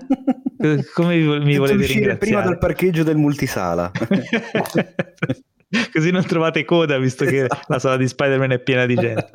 Eh, e quindi, mm, ok, cosa si vede in questo trailer? Si capisce poco, si capisce che Dottor Strange ha fatto un casino. Già vediamo nel trailer di Spider-Man che lui fa dei casini con le magie apre questi multiversi a quanto pare questi casini non sono risolti nel film di Spider-Man, ma continuano. Uh, cioè sono più gravi del previsto, uh, tanto che lui deve andare a chiedere aiuto a Wanda, um, che si è nel frattempo, diciamo, um, come si dice, è diventata un po' un eremita e sta facendo le sue cose dopo quello che si è visto nella serie WandaVision. Sta diventando sempre più complicato spiegare questi film. Mm. Eh, quindi casini con i multiversi. Sì. Eh, ci sono tutti i personaggi del film, del primo film di Doctor Strange, quindi ritornano i comprimari propri di Doctor Strange che abbiamo abbandonato ormai. Quanti anni fa è uscito il primo film? Un botto di anni fa. Vabbè, paio di so Spider-Man, quindi l'abbiamo visti recentemente. Sì, beh, uh, c'è Wong um, che, che, ritorna ogni 3x2. Uh, del 2016 però... il primo Doctor Strange. Eh, vedi, quindi sono passati comunque 5 Mazza, anni, 6 anni. 6. Mazza. Eh, abbiamo visto Doctor Strange in tanti altri film de- della Marvel, in Avengers, eccetera, eccetera, ultimo Spider-Man, però i comprimari tipo eh, come si chiama? Christine, eh, l'altro chirurgo interpretato da Stalberg, come si chiama, um, e poi c'è Chiwetel Jofor, insomma tutti gli altri personaggi che abbiamo visto nel primo film li avevamo un po' lasciati lì, quindi riprende un po' le fila di quello che mi fa piacere perché è uno dei non film... Non me li ricordo, adesso che tu stai, Bravo, stai elencando, non me li ricordo neanche uno. Riguardatelo perché secondo me Doctor Strange è uno dei film più interessanti. Mi della... ricordo Tilda Swinton, però come fai a dimenticare? Tilda Swinton mi sa che non tornerà. Non sembra che torni Tilda Swinton. Però, non penso. Però... Che, non so se, se ci avete avuto la stessa impressione no? rispetto al primo film e a questo, che sembra dal trailer che hanno fatto un po' il contrario di quello che sembravano dire. No? Io mi ricordo che si diceva che la Marvel avesse cambiato regista perché il regista gli voleva dare un tono troppo serio e hanno chiamato Raimi per dargli un tono più scanzonato. No? Invece a me questo trailer mi sembra molto più serio e più cupo del film che ho già visto. Cioè io vedo il contrario da, da, e io ne sono contento perché io invece, ti devo dire la verità Paolo, io da amante del fumetto Doctor Strange, a me mi sembrava un po' troppo buttato in caciara. Mm, il primo. Sì, il primo, cioè un po', la dico un po' così, poi a me non piace parlare così del cinema, però un po' vuole fare troppo il nuovo Iron Man, no? E il nuovo mm-hmm. supereroe un po' scemone. E invece in questo trailer mi sembra più serio Doctor Strange e quindi secondo me è più affascinante. È un personaggio che è cambiato perché comunque mh, con tutto quello che è successo anche negli sì, altri sì, film sì, si è evoluto. Il bello secondo me del primo film è che ti fa vedere proprio l'inizio di questa sua evoluzione, no? di passare da, dallo sbruffone che si sente il chirurgo di successo, sa tutto lui, perde tutto e deve ri- ritrovare se stesso, ritrovare un motivo della sua vita e anche il, l'amor proprio buttandosi in qualcosa di completamente diverso. Cioè, eh, la cosa che mi, mi, affascina e mi piace di quel film è proprio l'importanza che dà all'apprendimento, no? alla voglia di imparare sempre qualcosa di nuovo e non fermarsi, perché lui switcha proprio, diventa un altro personaggio e, co- e poi lo, lo vediamo progredire immensamente, essere arrivato a livelli incredibili quando ritorna poi in Avengers. Eh, ora, infatti è, è, un bel personaggio, eh, onestamente un po' mi dispiacque che Scott Derrickson abbandonò il progetto, non si sa bene per quale motivo, effettivamente come dici tu dicevano che era una questione di tono del film, eh, però allo stesso tempo Kevin Feige ha sempre detto che sarà un, un film quasi horror o comunque il con toni più dark rispetto agli altri film eh, Marvel. Dal trailer e dal trailer, sì, dal trailer sembra di sì. Chiaramente sono, sono, poi quando è subentrato Sam Raimi sono stato mille volte più contento perché cioè, che, appunto, tra miei... Allen eh, tra i miei cinque registi preferiti probabilmente quindi alla grande eh, sono super curioso uh, questo diciamo più che un trailer questo che abbiamo visto è un teaser ci dà un'infarinatura sembra che ci sia questa versione uh, villain di Doctor Strange eh, non si sa ancora se è legato a, a, una delle iterazioni di Doctor Strange che si vede in What If oppure se è una cosa completamente a sé stante eh, però visto come è tutto interconnesso potrebbe anche essere quindi insomma continua l'espansione del, dell'intreccio. beh sì. Quindi allora io provo a, a buttarla lì ho questa teoria è una mia teoria, quindi non è, non è, da rumors, non è da insomma, non c'è niente, è pura, puramente teorica.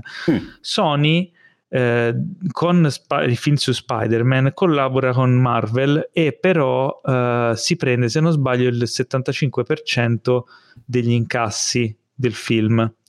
Eh, quindi o il 70 o il 75, una cosa del genere. Quindi la maggior parte degli... Eh? Tanto. È tantissimo. Eh, nell'accordo Marvel eh, inserisce Spider-Man nel loro universo narrativo ah, e presta a Sony un personaggio importante. Fu Iron Man nel primo film, fu Nick Fury nel secondo film eh, e in questo eh, Doctor Strange. Quindi Doctor, è un po' come le squadre di calcio quando si prestano i giocatori. Quindi Marvel presta Doctor Strange a Sony per Spider-Man No Way Home e Sony presta Spider-Man a Marvel probabilmente per degli altri film che faranno prossimamente. Però l'idea di, ehm, l'idea di Sony di inserire nel proprio film personaggi eh, come Dottor Octopus, come eh, insomma gli altri personaggi che abbiamo visto che sono relativi a, a, film vecchi della mitologia di Spider-Man, copre 20 anni di, eh, di, uscite cinematografiche amatissime, ormai diventate dei classici, e li, e li fa confluire in questo film che poi è diventato un mega successo tanto quanto Marvel aveva fatto con Avengers, Infinity War ed Endgame, facendo confluire dieci anni di film amati dal pubblico in due film. Ora, Uh, questa storia dei multiversi e della possibilità di creare un, appunto, un film in cui confluiscono tanti personaggi amati senza però doverli costruire in dieci anni come hanno fatto con Avengers Endgame, mm. è uno strumento che ha usato Sony per fare questi mega incassi, ma che sicuramente vuole usare anche Marvel. E quindi non vi sembra strano che dopo un film sui multiversi targato Sony c'è subito un altro film sui multiversi targato Marvel, che è Doctor Strange? Chi confluirà in questo Doctor Strange? Questa è la mia domanda.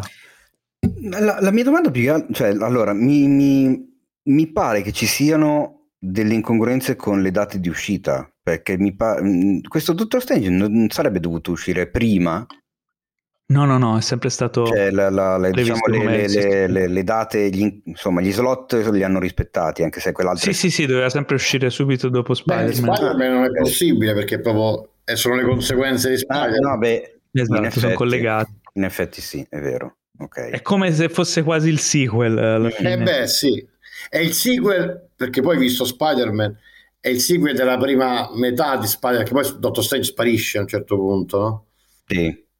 Sì, Dottor Strange non ha un ruolo così... Sembrava di più, eh, no? Quando poi vedi il film esatto. tutto scompare.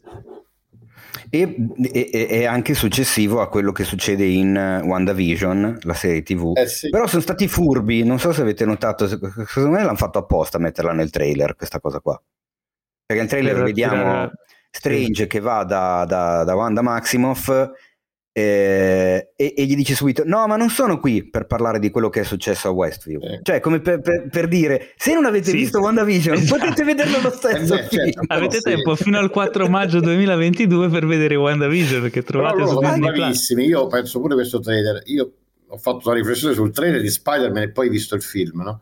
Quando tu vedevi il trailer di Spider-Man ti sembrava di capire tutto di cosa parlava il film.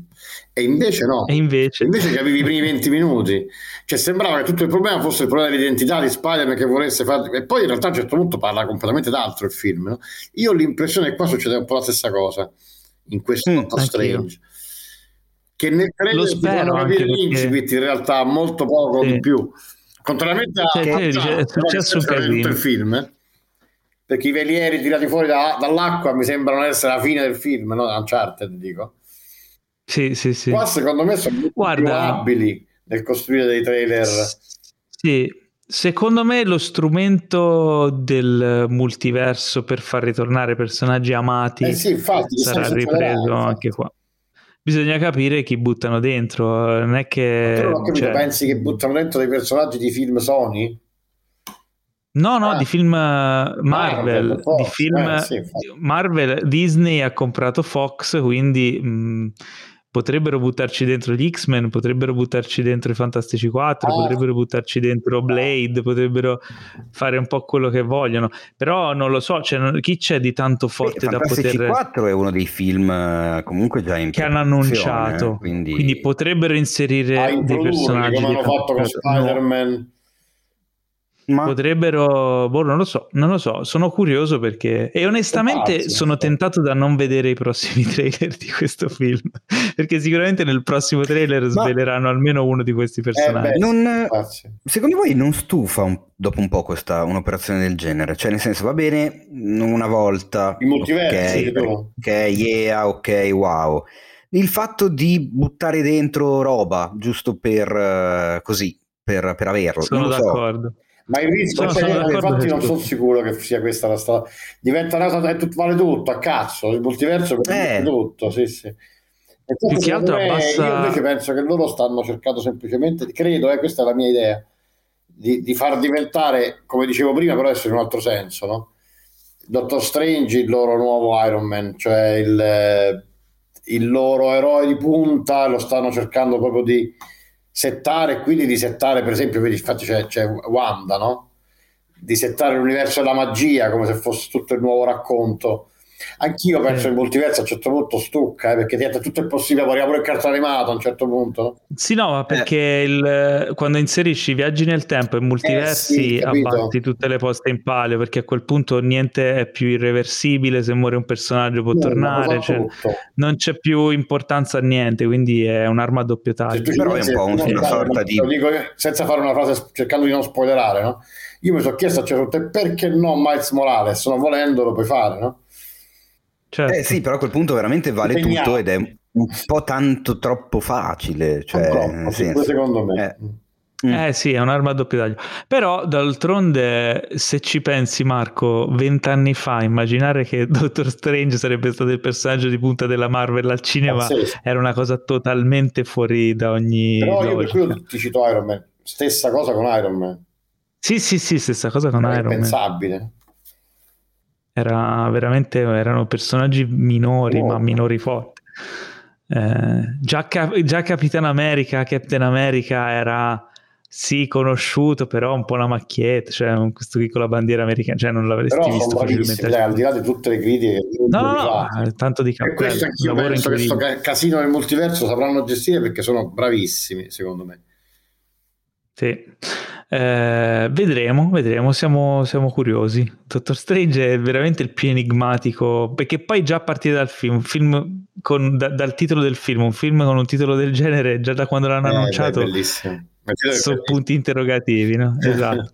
Uh, andando avanti abbiamo un altro esperimento molto molto coraggioso uh, che riguarda questa sorta di fusione tra Euphoria e Willy il principe di Bel Air.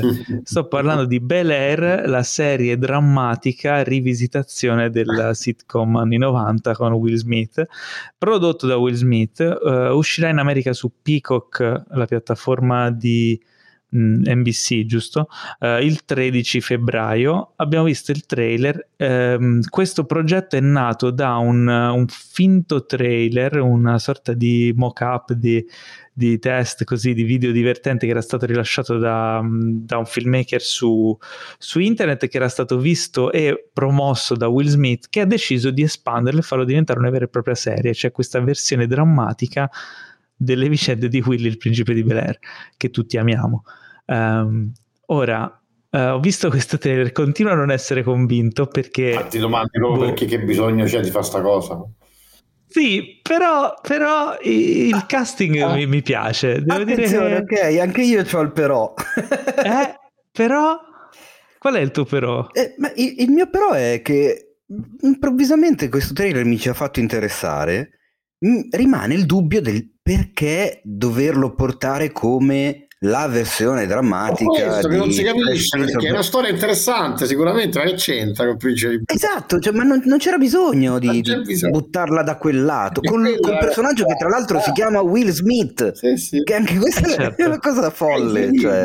c'è uno che non è Will Smith e fa Will Smith eh, cioè, allora ehm, io so. sto cioè comunque è una cosa seria c'è sempre sotto qualcosa che fa ride perché che vedi, no? Come si chiama sì. il, il, il, fratellino là? Carlton. Eh, cioè lo vedi Carlton serio, ma perché? A questo punto mi aspetto allora, anche dire... il famoso balletto di Carlton, che però a questo punto deve essere tipo un, un, tango. cioè, sarà un tango. Bizzarra, allora, devo dirvi una cosa. Io sto attualmente leggendo, anzi non sto leggendo, sto ascoltando l'audiolibro della biografia di Will Smith, l'autobiografia che si chiama Will, che è uscita è uscita po- pochissimo tempo fa e eh, ci ritrovo diciamo nella, nell'aggiunta drammatica che c'è alla storia del, del Fresh Prince della serie comedy ehm, ci trovo degli elementi della sua vita vissuta reale. Cioè lui ehm, nella realtà quello che racconta anche nel libro eh, quando ha avuto lui ha avuto questo successo straordinario uh, con la musica quando era l'ultimo anno delle superiori dell'high school ed è eh, ha vinto addirittura un Grammy, cioè il, il, primo album ha vinto un Grammy, è diventato all'istante da essere un ragazzino della periferia di, di Filadelfia, è diventato milionario, eh, successo incredibile, lo riconoscevano tutti, il genio del rap, eccetera, insieme a, a Jazzy Jeff, e, e poi l'anno dopo ha perso tutto perché non sapeva che doveva pagare le tasse, aveva speso tutti i soldi, gli è arrivata una botta di tasse assurda, eh, il secondo album è andato uno, uno, schifo perché loro si erano montati la testa, quindi è passato da tutto a niente e a un certo punto insomma era finito anche in, ehm, in mezzo a cattive compagnie, eh, personaggi poco raccomandabili, gangster della, della zona lì di Filadelfia e lui è dovuto scappare a Los Angeles per non finire veramente nei guai perché c'erano delle investigazioni dell'FBI in corso su queste persone, lui c'era finito nel mezzo. Aveva, pratica... qua, aveva quasi 3 milioni di dollari di tasse non pagate, tra l'altro, quindi non parliamo di, cifro, di cifrine aveva dovuto vendere tutto, eccetera. Quindi il, nel, in questo trailer si vede lui che scappa a Bel Air perché la situazione a Filadelfia è finita un po' fuori controllo, invischiato con delle situazioni di, di malavita, eccetera, o almeno lascia intendere una cosa del genere. E queste cose qui si rispecchiano con la, la vita vera di, di, Will Smith in quel periodo, perché poi lui si è spostato a, a Los Angeles e da lì ha ricostruito la sua fortuna con, con la televisione, insomma ha sfruttato un po' quel credito che si era creato con, con, la musica per entrare poi in un altro settore e rifiorire e riavere successo per poi vabbè anni dopo ri- rifloppare di nuovo. Insomma è una storia di, di, successi e di sconfitte quella di Will Smith molto bella. Tra l'altro il libro ve lo consiglio eh, sapete io amo le biografie questo è veramente un bel libro. Ehm, quindi non lo so c'è questo aspetto qui di parallelismo con la realtà che in Bel Air potrebbe fare la differenza, anche perché Will è, è, produttore, quindi immagino che abbia detto anche la sua su quello che sono gli script. Ehm, boh, vedremo, non so, secondo me è da tenere d'occhio. Sì, resta l- la domanda del perché fare il perché dell'operazione in generale, ecco, cioè poteva essere avere un altro titolo, avere altri nomi, avere Boh, non lo so, forse ma magari no, sarebbe ne avremmo parlato meno. Questo ecco. comico, capito? Che, che, che, non sembra voluto, però un po' ti fa ridere, inevitabilmente. È strano, eh, certo. in effetti è strano. Magari è bellissimo, però è strano. Beh, eh, allora aiutatemi il suo, il suo amico Jeff, che è DJ Jesse Jeff, tra l'altro, sì. anche nella serie degli anni 90, quando invece di essere sbattuto fuori, magari viene accompagnato gentilmente alla porta. Sai quelle cose? No, no deve essere lanciato come, fuori. Come switchano la questione in così, maniera eh, è veramente strano, è una cosa mai Cioè, come fare appunto per la realtà fare la versione seria di una poltrona per due. Drammaticissimo. Ma neanche quella poi era storia, non lo so, è strana, strana, è molto strana. Eh, sì. Allora, il prossimo trailer invece è di nuovo un rigurgito del passato, stiamo parlando di Scream che ritorna con un sequel che si intitola come il primo film, questa nuova moda fantastica di creare confusione esatto. e di dover per forza nominare la data d'uscita dell'anno di uscita del film per capire di quale versione stiamo parlando. Stiamo parlando di Scream 2022, ok, che non è il titolo, il titolo è Scream 2022 è l'anno in cui esce. 25 eh, anni dopo, uh, una, una, sequela di brutali omicidi che ha scioccato la città, la tranquilla città di Woodsboro, uh, un nuovo killer, un nuovo assassino um, ha indossato la, la, maschera di Ghostface, come si chiama in italiano? La, la maschera, vabbè, quella di, di Scream, la sapete tutti. La Scream, la maschera di Scream. Eh, e inizia a mm, prendere di mira un gruppo di teenager per eh, far riaffiorare segreti dal passato de, insomma, della, della, cittadina, del paesello, dal terribile passato. Tornano Neve Campbell, Corny Cox, David Arquette nei loro ruoli eh, storici eh, e insieme a un cast ben nutrito tra cui eh, spicca Jack Wade eh, e altri giovani attori. Il film è di Paramount e uscirà in Italia al cinema il 13 gennaio, quindi è eh, il 13 gennaio è oggi. Oggi esce al cinema. Incredibile. Ah, attenzione. Il 13 gennaio è eh. domani. Domani per, per, noi che registriamo, ah, certo, ma oggi per voi che ci ascoltate. Eh. Caro Marco, giusto, le magie del, della differita. Esatto, noi siamo nel futuro in eh, questo certo, momento. siamo nel passato, loro sono nel futuro. Ci guardano con occhio futuristico. Eh, allora, io non sono fan di Scream, sì. ok? Tu sì, quindi parlane tu, Teo. Marco, tu sei fan di Scream? Guarda, posso dire una cosa, fan no, Eh, però lo, lo, li vedo volentieri, fanno una parola grossa, li vedo okay. volentieri, però poi se sentiamo l'esperto... No, Dai, beh, esperto no. Mi sono messo male Vediamo cosa dice Teo. E invece mi è piaciuto un sacco. Ah, vedi? Sì. Cioè, tre, ah, allora... interessante questo film. In, in, realtà è vero, cioè nel senso fan è una parola grossa. Eh, ho sempre molto amato il, il, primo, il secondo soprattutto, il terzo non, m- mi ricordo che mi era piaciuto parecchio, ma ammetto che me lo ricordo un po' meno degli altri. Visti al cinema tutti, comunque ero in età perfetta perché il primo del 96 avevo 19 anni, quindi era proprio eh, Wes Craven che poi insomma rimette le cose a posto, bastona sui denti gli orrorini degli anni 90 prendendo degli adolescenti ma facendo un horror come si deve, ultra citazionista, ultra cinefilo, cioè era veramente una cosa particolare e originalissima. Ha dato vita comunque a un'icona dell'horror perché eh, Ghostface a tutti gli effetti lo è diventata ed è difficile creare qualcosa di, che, che rimanga e, ehm, insomma, lui ci è riuscito, poi chiaramente nelle teste di, di, di, del pubblico più giovane che magari ha visto prima Scary Movie, adesso è difficile eh, approcciare a Scream in maniera seria perché sì, ti viene per forza in mente prima il film stupido e poi il film serio. Eh, non lo so, allora il trailer mi ha interessato un sacco, mi ha fatto dire voglio vederlo a tutti i costi. Mm, però appunto non c'è Craven, non c'è Williamson alla sceneggiatura, non c'è... Boh, cioè, non lo so, il rischio è sempre quello della, dello sfruttamento del brand senza niente di nuovo da aggiungere. Boh, che dire, non lo so, mm, più che dire sono, sono interessato. Eh, sulla base però appunto come al solito di un trailer che sappiamo perfettamente che ci sono agenzie che li montano apposta per fare in modo di portare più gente possibile al cinema e poi magari le cose più belle le hai già viste in quei 90 secondi e poi non, non sta in piedi praticamente niente. Non lo so. Allora, qua, a quanto pare vedo che ehm, insomma, all'estero sta venendo molto apprezzato. I mm. registi che sono Matt Bettinelli Olpin e Tyler Gillett avevano già diretto Ready or Not, finché morte non ci separi, che ah. io non l'ho visto ma ne ho sentito parlare molto bene. Mm. Eh, quindi insomma, pare che butti bene. Particolare. Ah, bene, beh, sono contento, dai. Ma, me, ma sinceramente ma mi ha stupito, non pensavo però sì, certo, il trailer è vero, però sembra avere un suo spessore, no?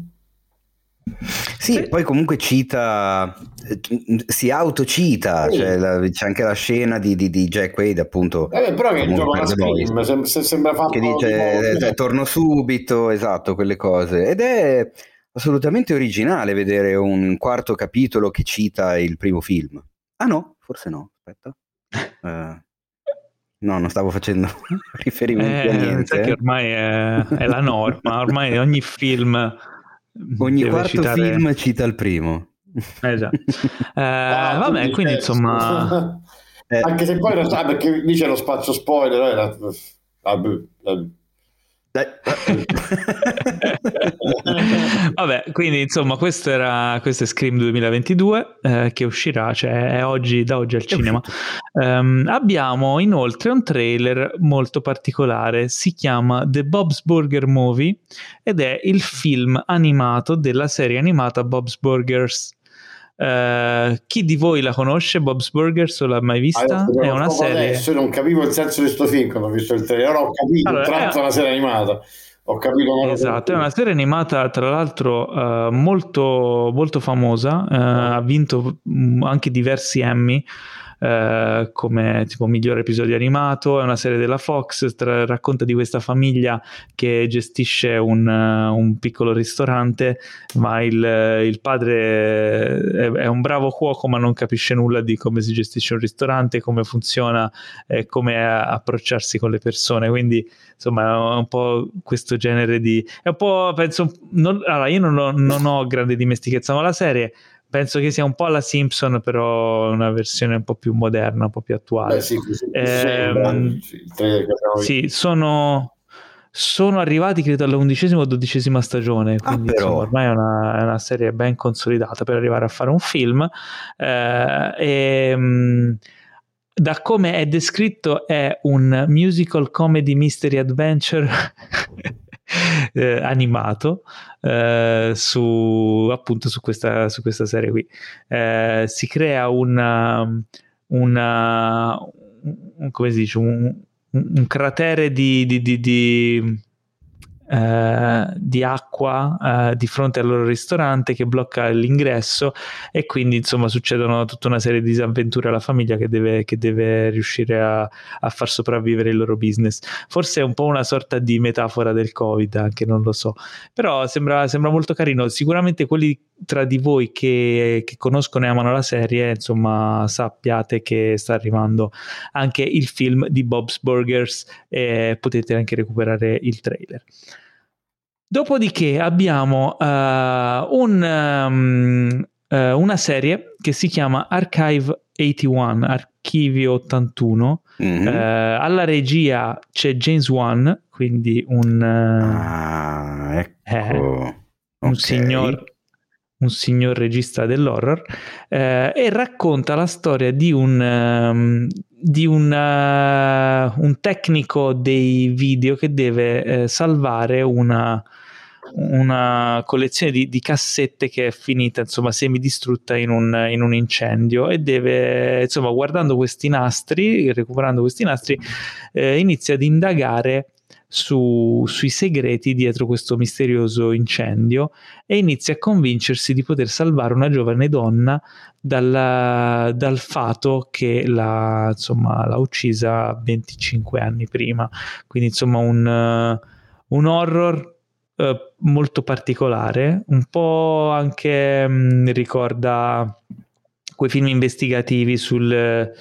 Insomma, eh, tipo la conversazione oppure mm, blow oddio. up no? Beh, eh, eh, la madonna adesso aspetta un attimo no, come, come, come, narrazione di, come, come, espediente narrativo ah ok no, hai nominato proprio due, eh? due dilettanti insomma No, vabbè, intendevo come Cazzo. tipo di, di, di, storia. Poi chiaramente stiamo parlando di una, di una serie horror uh, che uscirà su Netflix uh, il 14 gennaio. Quindi, cioè, quindi domani. esatto, domani, domani. È in arrivo, Archive, Archive 81. Tu la guarderai? Uh, la guarderete? Mi incuriosisce, ti dico la verità. Non lo so. Mm. Eh, una chance potrei dargliela. Mm. Guarda, io, io guardo pochissime serie perché mi, rompo, non, non, non, ce la faccio ad allungarmi troppo, quindi non credo che la guarderò posso dire che un intrigamento iniziale l'ho avuto guardando il trailer, no? Poi mi sembra, io ho una cosa che non so, sono curioso di sapere che ne pensate, che è difficile fare delle serie horror, eh, nel senso che la cosa a un certo punto non fa più paura, no? Ed è una cosa che io ho avuto sì. in tutte le serie horror. Cioè, prima puntata dove comincia per qualche brividello di paura e poi piano piano devi far succedere troppe cose, no? Arriva l'abitudine. Eh, sì. E già il trailer mi dà questa sensazione a me qui, quando mm. continua. C'è parte interessante l'idea, no? E, e poi questa è la sensazione che ho avuto io, di questa cosa sì, che diventa proprio una cosa troppo episodica, troppo... Sai che sono completamente d'accordo, perché secondo me l'horror si deve esaurire eh, nell'arco di un'ora e mezza, due ore, poi dopo... Secondo me non riesce. Anche perché non so voi, ma io cioè, quando guardo un horror è perché quella sera ho voglia di un horror. Ma non tutte le sere ho voglia oh, di un horror. Quindi, cioè, se mi appassiona una serie, la voglio guardare anche tutte le sere eh, di fila. Però l'horror è un genere. genere in effetti. Eh. eh, sì. Però non lo so, eh, un po' mi incuriosiva. Comunque sono otto episodi, quindi ah, non è una serie lunghissima. lunghissima Uh, nel caso vi faremo sapere, uh, trovate il trailer comunque online e insomma la troverete su Netflix. Uh, ultimo trailer che abbiamo visto è, si intitola Hatching, è una chicca che ha trovato Teo, non so dove, non so come e non so perché, è un film finlandese, svede- finlandese un horror anche questo, però è un film, non è una serie, quindi è guardabile. Mm. E come lo, come lo descrivi, Teo? Perché è un po' fuori dalla logica umana. allora, guarda, facciamo la cosa che ti leggo la sinossi in tempo reale traducendola dall'inglese. Torniamo Vai. al nostro giochino, Tocca però questa volta lo faccio io. Ok. Allora, eh... tra l'altro tradotto dall'inglese che è stata tradotta dal finlandese. Eh, sì, può darsi. Eh, Tinia è una ginnasta di 12 anni che cerca disperatamente di compiacere la madre, una mm. donna ossessionata dalla, dal voler presentare l'immagine della famiglia perfetta uh, al mondo attraverso il suo blog. Un mm. giorno Tinia trova un misterioso uovo che decide di portare a casa e insomma curare, quindi co- covare. Cioè, covare. Eh, una volta che eh, si è schiuso questo uovo, dà il nome a questa creatura e la, come si dice, la, la coccola, la accudisce, bravissimo, la accudisce mentre cresce. Il problema è che questa creatura è fondamentalmente il suo doppelganger. Ah. Eh. Non si capiva questo dal trailer, no? non avevo capito. No? Ah, eh, c'è un eh, momento in cui la vedi. Quando mangia il grano, certo. Quella non è lei. È eh, il doppelganger. Ah. Vabbè, è una cosa un po' strana. Eh, beh, non lo so. Eh. Vero? Sì. Intrigante. Ma è anche inquietante come trailer. Molto, a me ha preso bene eh, e mi prende bene il fatto che appunto sia eh, comunque un film scandinavo eh, diretto da una regista donna, cioè che cacchio, ogni tanto eh? qualcosa di questo film fuori dai binari essere, dell'usuale. Potrebbe essere una figata incredibile o una vaccata immonda. Ecco. Non ci sono mezze misure. Ma perché? Secondo me è così. No, Secondo me pure, è guarda, una bomba. Io, io pure sono, sono come te, il posto della vaccata non ce l'ho per niente. Può essere che alla fine rompe, cioè è difficile, perché c'è pure quello che ho notato vedendolo, no? che per essere un film finlandese c'ha un certo production value eh sì, 4 milioni, 4 milioni di euro il budget, uh, quindi insomma... Attenzione. Beh, non ci devono credere molto. Sembra anche di più a vederlo. Sì, beh, sì, oddio, secondo me... Beh, a livello di, di, di, come location mi sa che rimangono sempre un, ah, un sì, non per quello, non parlo del, della quantità di roba, ma del livello di confezione. Mi sembra un livello di confezione mm-hmm. molto alto, quindi sembra un film che sono presi i loro tempi, con attori bravi, con una bella fotografia con quei pochi effetti che vediamo, molto belli. È interessante. Potrebbe, cioè, secondo me la vaccata mi sembra difficile, potrebbe risultare un po' palloso, ecco, questo non, non sappiamo. Mm. Okay, è un se... po' una versione scandinava del cigno nero. Dici che... Ah, eh, ah oddio, oddio. C'è qualcosa, no? Forse, Sta nella cameretta. Qualcosina ce l'ha, però non c'è Vincent Cassel che fa lo stronzo. E quindi ah. ehm, io amo Vincent Cassel quando fa lo stronzo, quindi è sempre un, un'aggiunta. E, ma dopo, non lo so, ripeto, i, un horror di una regista finlandese che è al suo primo lungometraggio dopo una carriera, carriera fatta di corti, a me incuriosisce di brutto. E poi comunque a quanto pare è una cosa che abbiamo già visto, eccetera, in passato, ma che ultimamente è stata ritirata fuori da Ari Aster con Midsommar, un horror in cui però è tutto alla luce del sole, dove tutti sono biondi, dove tutti sono vestiti di bianco, le pareti sono bianche, c'è proprio la luce, ap- apri tutto e che, che, non c'è il buio, le cose che fanno paura, cioè è proprio... Però senti che è tutto inquietante. Contrasto. Esatto, e quindi, bah, non lo so, mi interessa.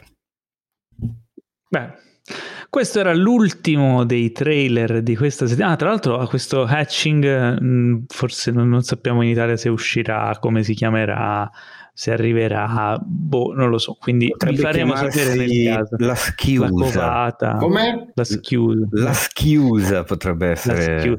Tra l'altro, a proposito di titoli, sappiate che con la, redazione, con la redazione di Cinefax stiamo lavorando alle nomination dell'Eternal Sunshine Award 2021, e cioè il premio che noi ogni anno diamo alla traduzione, al riadattamento del titolo di un film più eh, fuori dal, dagli schemi, più diciamo stupido, così. Più stupido, dillo. Più stupido, cioè. più, stupido, più idiota. Eh. Quindi mh, mm, stiamo stilando questa lista per poter dare il premio. Siccome questa puntata qui era una puntata già bella, piena, pienona, eh, vedremo di consegnare questo premio nelle prossime puntate. Se avete dei suggerimenti, scriveteci su, su dove vi pare, scrivete a Cinefax e prenderemo in considerazione i vostri suggerimenti. Ok? Detto questo, eh, abbiamo chiuso con i trailer, ma prima di passare alle recensioni eh, dobbiamo salutare il nostro eh, amico fraterno eh, grande ospitone di questa puntata Marco. Grazie grazie per essere stato con noi. Grazie a voi ragazzi. Eh, grazie tanto è la magia rimasta del podcast dai, mi sono sentito. Dai meno male. Oh, eh, ci siamo salutati. Fantastico però ci, devi dire, però ci dovrai dire com'è ascoltarti al mattino mentre ti fai le camminate. Esatto, questo, questo è il mio prossimo esperimento, è questo. Sì. questo Inception e quanto ti skipperai avanti. Eh sì. eh, grazie, grazie ancora, speriamo di riaverti con noi presto in una delle prossime puntate e insomma continuate a seguirci perché ne vedremo delle belle anche prossimamente. Ciao, ciao, ciao, ciao, ciao, ciao, ciao Marco, grazie. Ciao. Ah, e uh, prima di salutarti, potete seguire Marco Manetti su Instagram at Oddio, il mio indirizzo Com'è Instagram. su Instagram? Mm, Manetti. Non lo so, Marco Manetti. M, M Manetti. M Manetti. M Manetti. M Manetti. Marco Manetti. Manetti. O la nostra casa di produzione che è la Monpracem Film o Mom, Mompracem Film. Quindi seguite, seguite seguitelo seguite. E, bravi. Andate al cinema a vedere Diabolic. Ecco, mi raccomando, infatti che sta ancora là, che ancora si battono mm-hmm. eh. gli ultimi eh, colpi sì. di coda. Po, po, po, E quindi, insomma, grande Marco Manetti che è stato con noi. Tra l'altro, domani uscirà anche lo spoiler special su Diabolic. Quindi, per tutti coloro che hanno visto Diabolic e vogliono sapere il retroscena e tutti i dettagli anche sul finale, su tutte le scene, non perdetevi lo special che abbiamo registrato con Marco, che è una figata. Eh, finalmente uno spoiler special, Teo, che possiamo fare con un regista. Esatto, fatto film, con cioè... il regista del film dove si. Dove... Quando, rica- quando vi ricapita, chi ce, l'ha in, chi ce l'ha in Italia gli spoiler special con il regista del film? Chi ce l'ha? Cinefx ce li ha anche, vuoi che ce l'ha? Eh, chi, okay, chi, ce l'ha? Quindi, chi ce l'ha l'intervista al podcast con il direttore della fotografia di Matrix 4? Noi, eh, e allora, allora, eh, allora, allora. E allora passiamo alle recensioni. Passiamo alle recensioni e iniziamo con eh, un film che è su Prime Video, eh, Nicole Kidman e eh, Javier Bardem, un film scritto e diretto da Aaron Sorkin. Eh, sto parlando di Being the Ricardos. A me, oh, yes. è piaciuto, a me è piaciuto davvero tanto e sono ah. curioso di sapere cosa ne pensi tu, caro Teo. Allora, cosa ne penso? Ne penso che la, la, la, prima cosa che mi è venuta in mente è che Nicole Kidman è pazzesca. Eh, in breve, mh, mm, vediamo una settimana di produzione e di vita privata eh, di questi due mega famosi attori degli anni, fine anni 50 eh, che recitavano in quella che praticamente è diventata poi la prima sitcom in quanto tale degli Stati Uniti, la prima serie girata con il pubblico eh, che vede le riprese, eh, cosa che poi è andata avanti, anche Friends era girato in questo modo. Um, una serie che all'epoca veniva vista da 60-70 milioni di telespettatori. e la madonna. Cioè ti rendi conto, se una, una, serie, una cosa fa un milione adesso è tanto, 60 milioni hai detto? 60-70 milioni di telespettatori negli Stati Uniti. Vabbè adesso un milione dai ci arrivano negli Stati Uniti, insomma cioè, sono tanti. Però non fanno più quei numeri, ecco, forse 10 milioni è un successo stratosferico. Eh, però all'epoca vedevano tutti quella serie lì, eh, Lucy and, and I, eh, che da noi tra l'altro non è praticamente mai arrivata, è arrivata forse solo una stagione, eh, sacco di mille anni fa, cioè non ha, no, è I Love Lucy in, Love Lucy. in originale, sì, Lucy e io era il titolo italiano loro partner mh, mm, nella fiction sono marito e moglie con diciamo appunto la classica sitcom di quegli anni, cioè le, le vicissitudini soprattutto tra marito e moglie e tra marito e moglie con una coppia di amici marito e moglie a loro volta.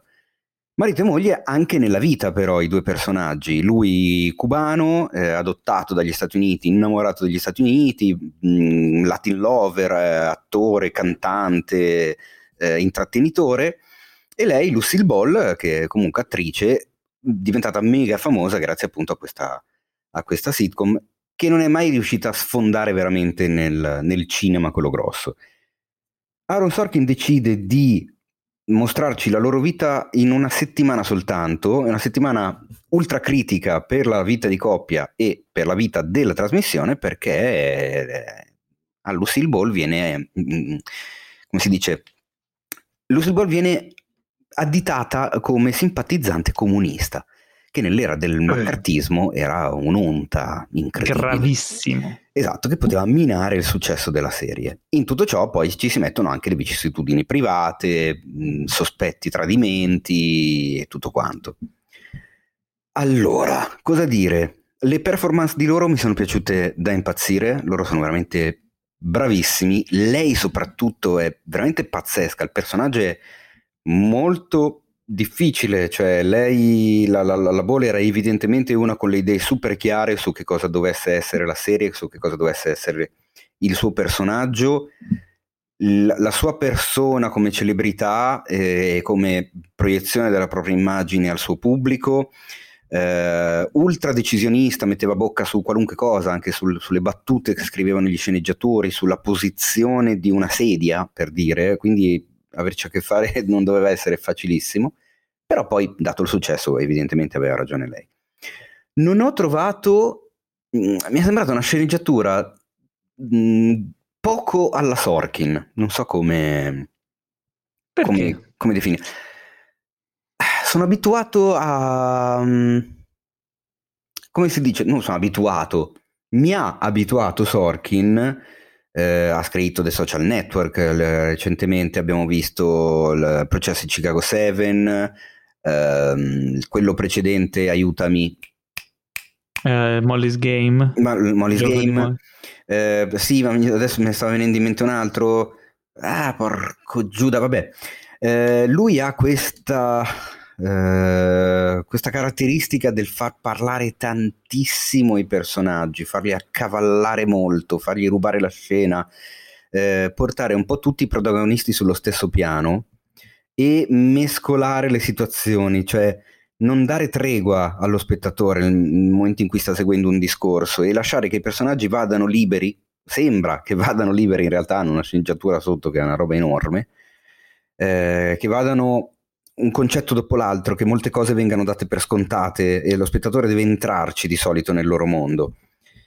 Questo film mi è sembrato un po' più semplice, un po' più lineare, quasi un po' come se avesse voluto tornare a quella semplicità degli anni 50. Mi sono sembrati un po' tutti tagliati alla grossa i personaggi, le loro, le loro psicologie, le loro caratteristiche, il produttore è quella roba lì, l'attrice secondaria che invidia l'attrice star, eh, l'attore caratterista che fa il caratterista, cioè non vedo, non ho visto un, un grandissimo evolversi della, della situazione né come vita di coppia né come vita della serie, cioè sembra quasi che le cose non ci sia una sorta di causa-effetto, ma le cose capitano.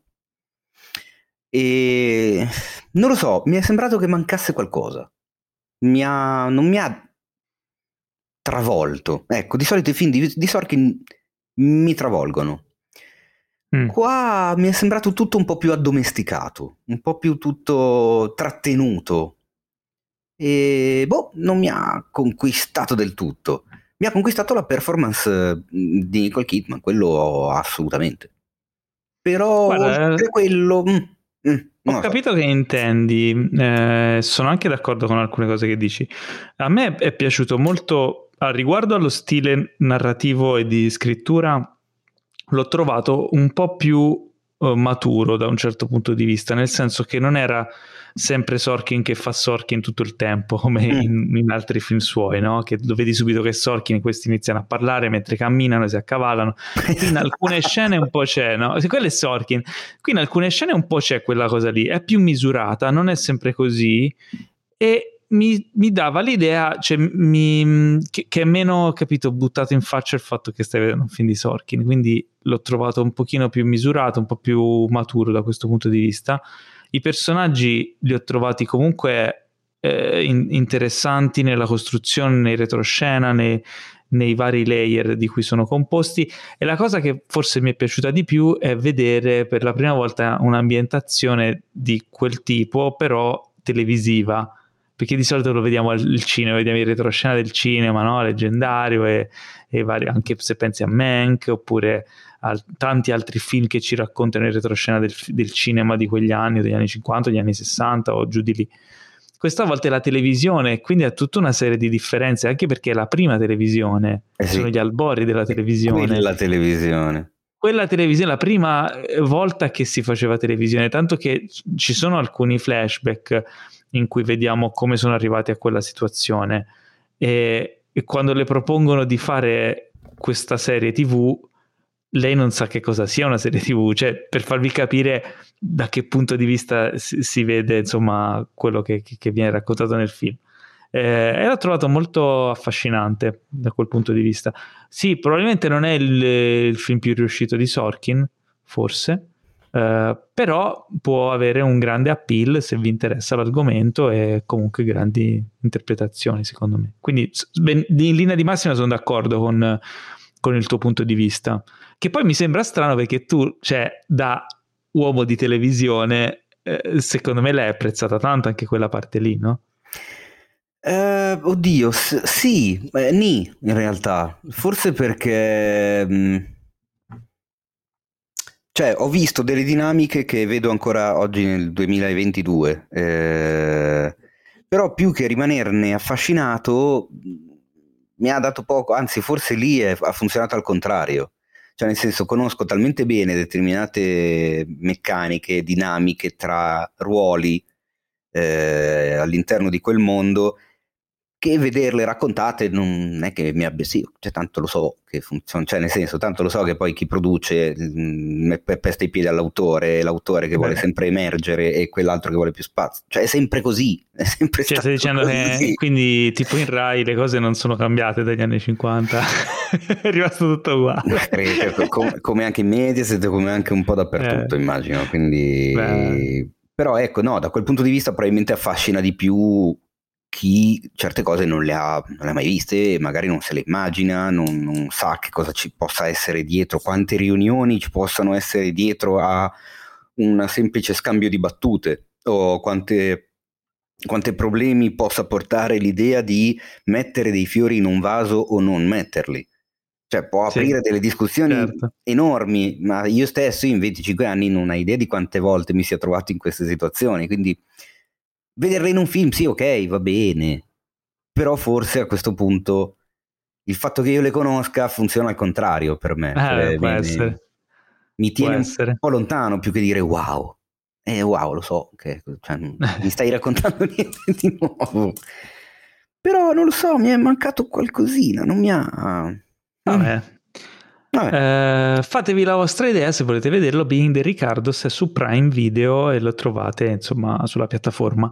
Eh, mentre al cinema attualmente trovate ancora Matrix Resurrections, il uh. quarto capitolo uh. della saga di Matrix. Si può chiamare ormai saga, ma quella di Matrix perché la Beh. trilogia adesso ha aggiunto questo quarto capitolo. Beh, sì, certo. che Forse non definirei proprio un quarto capitolo, anche se in parte, cosa dici? In parte lo è, in parte non lo è. È un film enigmatico, è un film molto diverso da quello mm, che ci si può aspettare.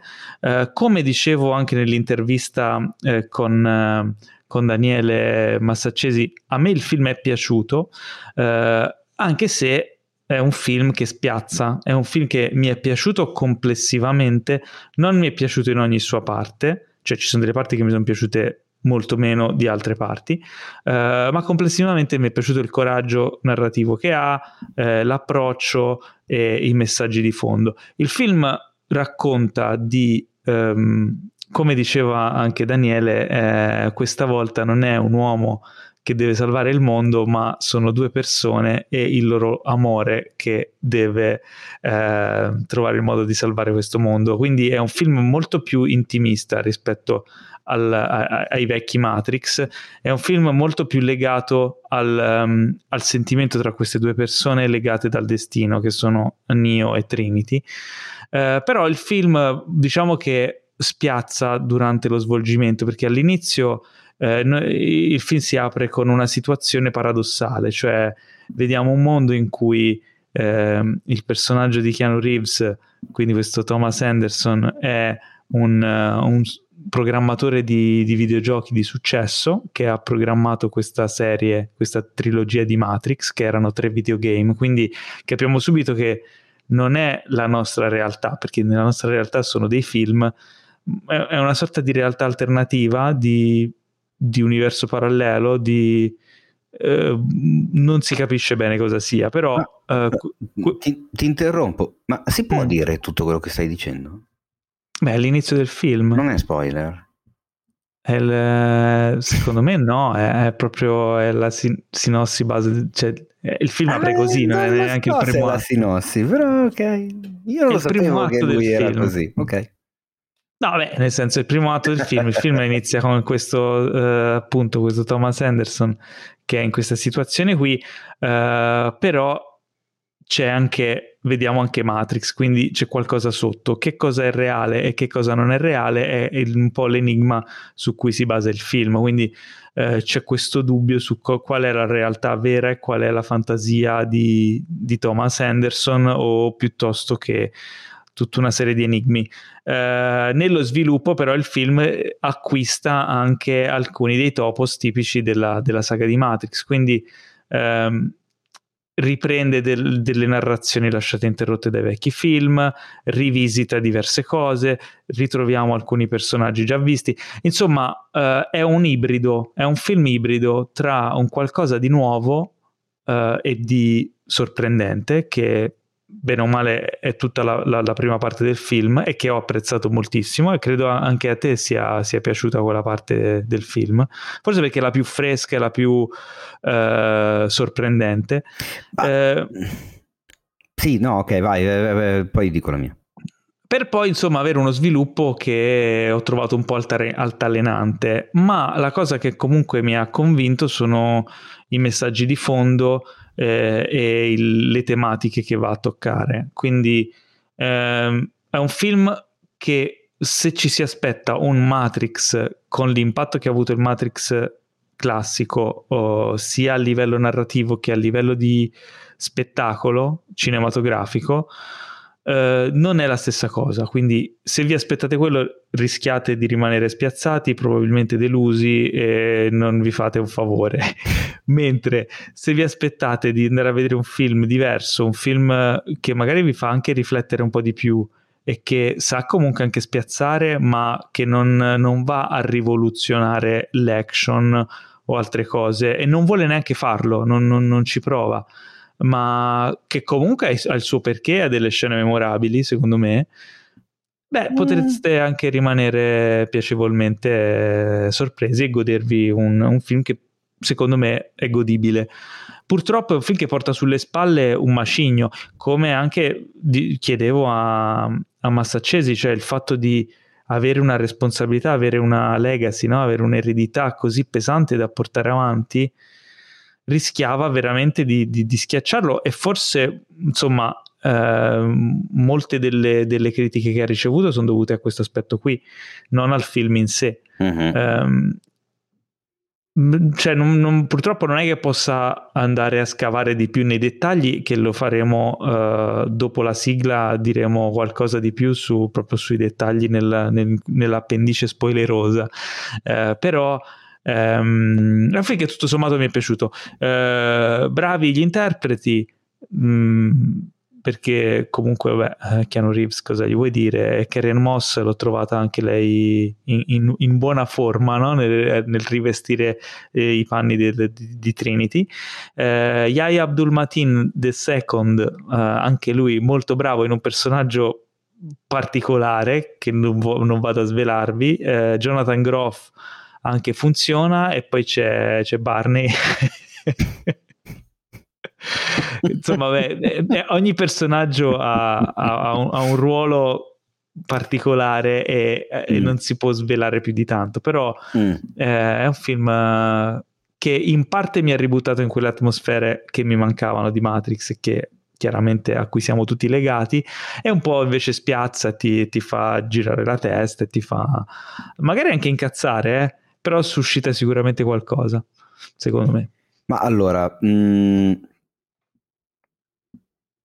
io durante la visione eh, ho visto appunto tutto, tutto il primo atto fondamentalmente con un sorrisone gigante sulle labbra perché la, come si dice, la, tutta la, la situazione meta che ha deciso Lana Wachowski di dare al film mi faceva molto ridere.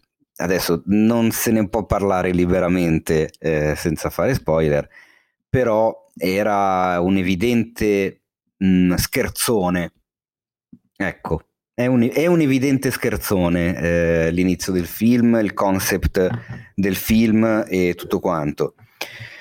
Ho apprezzato molto anche ripensandoci, non, non mi è arrivata subitissimo, mi è arrivata riflettendoci sopra, anche il, il fatto di rendere un po' più palese eh, la, la, riflessione molto personale, molto autobiografica da parte della regista in merito alla sua transizione, alla sua vita personale, eh, il fatto che comunque mh, mm, un personaggio del film è un analista ha un personaggio, non voglio spoilerare, quindi vado su, sto sul vago. Quindi, chi l'ha visto? Uno psicanalista, intendo. No, sì, esatto, uno psicanalista.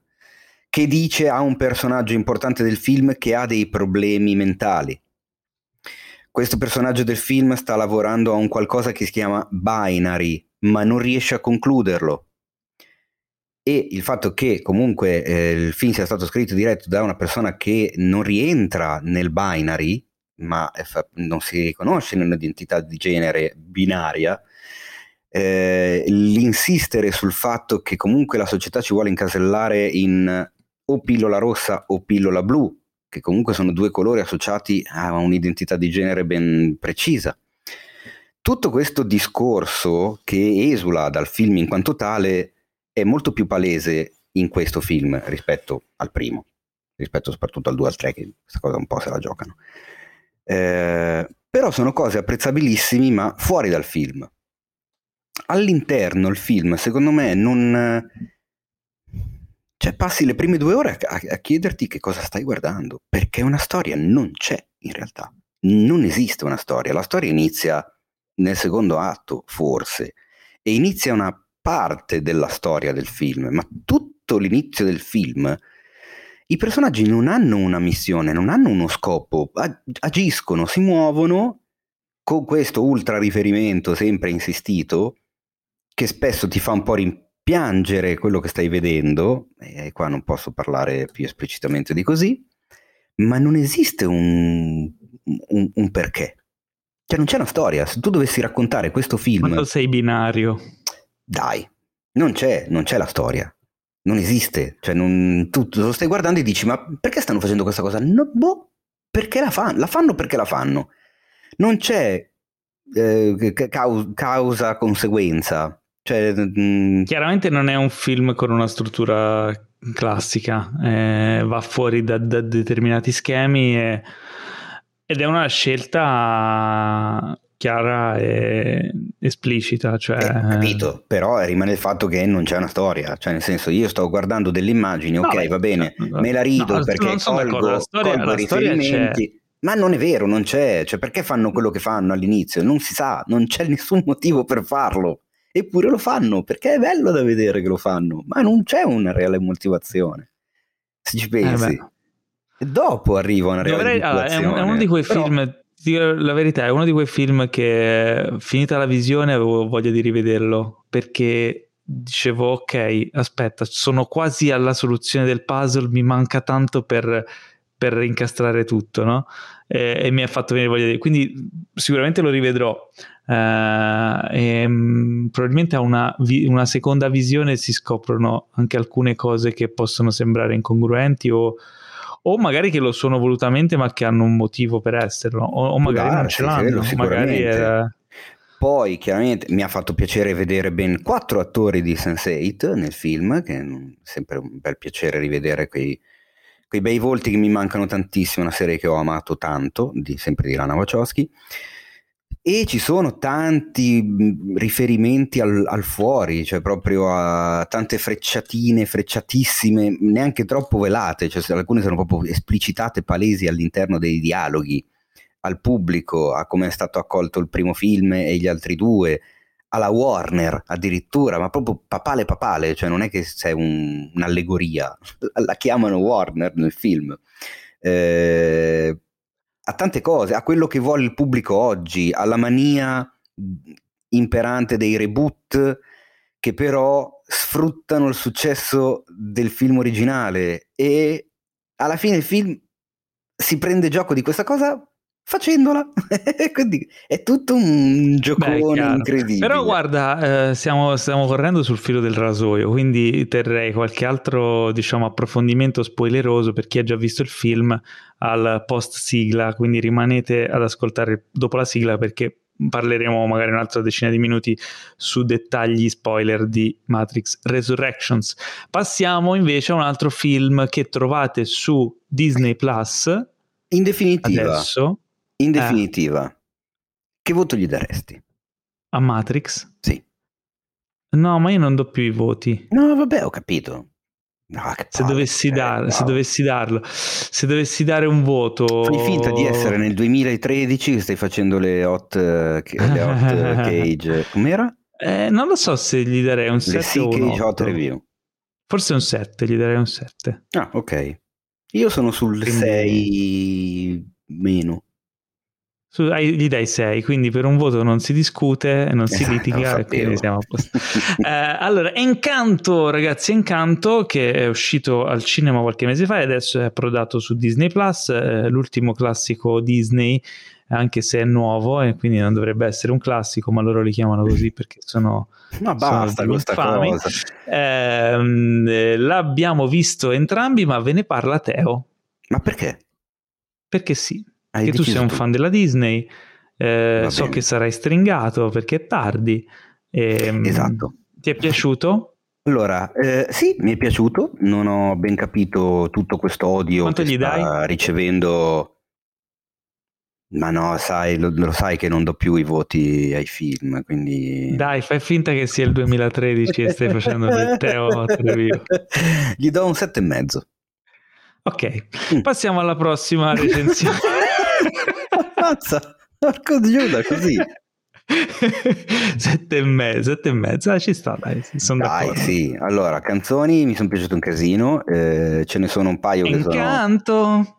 No, ma vabbè, ma c'è We don't talk about Bruno. C'è tutta quella su... sì, sì, che, è carina. No, le canzoni sono belline, le canzoni sono belline. D'altronde chi c'è? Chi è che c'è sulle canzoni? Eh, Lini Manny, Lin Manuel Miranda. Lin Manuel Miranda, ormai è sempre lui. Il segna sempre lui, Maurizio Ganza. E, no, questo è per pochi, scusate. E, Ma infatti per Diabolic, quando hanno preso Manuel Agnelli, in realtà si sono sbagliati, loro volevano Lin Manuel Miranda. e hanno preso un altro Manuel. gli hanno detto, ma questo è Lin Manuel Agnelli. E uno dice no, in realtà non, no, abbiamo, non volevamo questo. Vabbè, ok. Allora, eh, diciamo che prosegue questa tradizione strana eh, degli ultimi film, degli ultimi classici Disney, dove hanno deciso fondamentalmente di eliminare il villain. No, eh beh, è... è vero, non c'è un... Non, non c'è. Ecco Tra cosa manca nel film. Beh, ma eh, anche negli altri non è ci, cioè Frozen, Frozen 2, Madonna. Ralph spacca internet, eh, Oceania, mi dire che sia un villain quello di dai. Raya, non è che ci sia sto villain così caratterizzato. che sono bene o male i personaggi i cattivi, sono quelli che hanno fatto la fortuna di classici Disney, perché cioè, eh, sì. ricordiamo tutti Ursula, Scar, eh, il Capitano Uncino. Eh, Addirittura c'è, sai che c'è, un, c'è un cioè gioco da tavolo che si chiama Villains. Sì. Eh, con tutti i personaggi cattivi. De... È molto carino, tra l'altro. Adoro. Ma, ma cioè, dai, sono fighissimi. Cioè, I cattivi della Disney sono. Sì, Ade. Eh, dai, come fai a non, a non amarli? Eh, eh, Jafar, banalmente, Jafar, per restare sempre in, in, quelli più recenti. Negli ultimi hanno deciso di boh, edulcorare un po' questa figura e concentrarsi meno sul conflitto bene male e più sul coming of age della, mm. della protagonista, perché ormai sono quasi sempre più eh, non tanto principesse quanto più ragazze in età di crescita e di mm, consapevolezza di sé. Eh, ambientato in Colombia, c'è questa famiglia che ha tutta dei superpoteri, tranne la, la, povera sfigata che è la protagonista che apparentemente non li ha e non si capisce perché. Il film è ultra colorato, eh, ultra divertente, c'è un sacco di trovate classiche Disney che ti spingono alla risata, le canzoni sono secondo me mi, mi, mirabili, mi, mira, miran, mirandabili, mirandili, mira, mirandabili. E, e, non capisco sinceramente, boh, ho letto in giro dei, delle reazioni inquietanti anche, cioè, Ah sì, è stato stroncato? Sì, uh, gente che l'aveva odiato, che non... Uh, cose brutte, brutte. Ma guarda, secondo me non è il più riuscito, ma non è neanche no, brutto, certo, cioè, è, è godibile. Non è più riuscito neanche secondo me. Mi è dispiaciuto un po' però... uh, perché l'ambientazione Colombia, eccetera, mi, mi, intrigava, però poi alla fine non c'è solo le arepas. Ci sono solo le arepas, cioè questa cosa delle arepas ogni tre secondi. In realtà volevi le, foglie, volevi le foglie di coca. No, ma no, la Colombia è un paese bellissimo che adoro, è pieno di tradizioni, pieno di cose. Eh, sì, l'architettura riprende i posti classici della Colombia. E c'è sta cosa delle. È come se fai un film ambientato in Italia, devi far vedere la pizza ogni tre secondi. Se per ricordare, lì mettono le arepas, che sono questo tipico panino fatto con la farina di mais. Tra l'altro, c'è anche a Milano un ristorante buono che le fa, eh, si chiama Arepas. E, ehm, Sa- però, salutiamo, gli, salutiamo amici. gli amici di Arepas. eh, però eh, carino, dai, alla fine è carino, non è, non è male. No, ma nel senso, la, la, la, storia è esile, cioè non è chissà quanto profonda, è, è già scritta, è uno di quei film dove tu all'inizio sai bene o male a grandi linee che cosa poi andrai a vedere fino alla fine però ti, ti, ti intrattiene, cioè non, ripeto, a me Raya e l'ultimo drago è piaciuto molto e ho apprezzato il suo world building, il fatto di eliminare totalmente le canzoni, mi è sembrata una cosa particolare per un classico. Qua invece le canzoni tornano di prepotenza, tornano ultra Beh, se non ci fossero state le canzoni, secondo me avrebbe perso qualcosa. Eh? Beh, non, avrebbero dovuto inventarsi qualcosa, cioè avrebbero dovuto No, nel senso avrebbe perso valore. Ma sicuramente sarebbe stato un altro film, nel senso che lo avrebbero riempito di, qualco, di più di ciccia, perché alla fine sono le canzoni che lo tirano su. Da quella iniziale, quando presenta la famiglia, anche quella è meravigliosa, Welcome to the Family. Molto Madre bella. Eh. Eh, cioè, vedi, poi a me sono rimaste. E quindi sì, cioè nel senso, film per famiglie, per bambini, ragazzi, in tradiz- insomma, segue la tradizione dei classici Disney di questo decennio abbondante.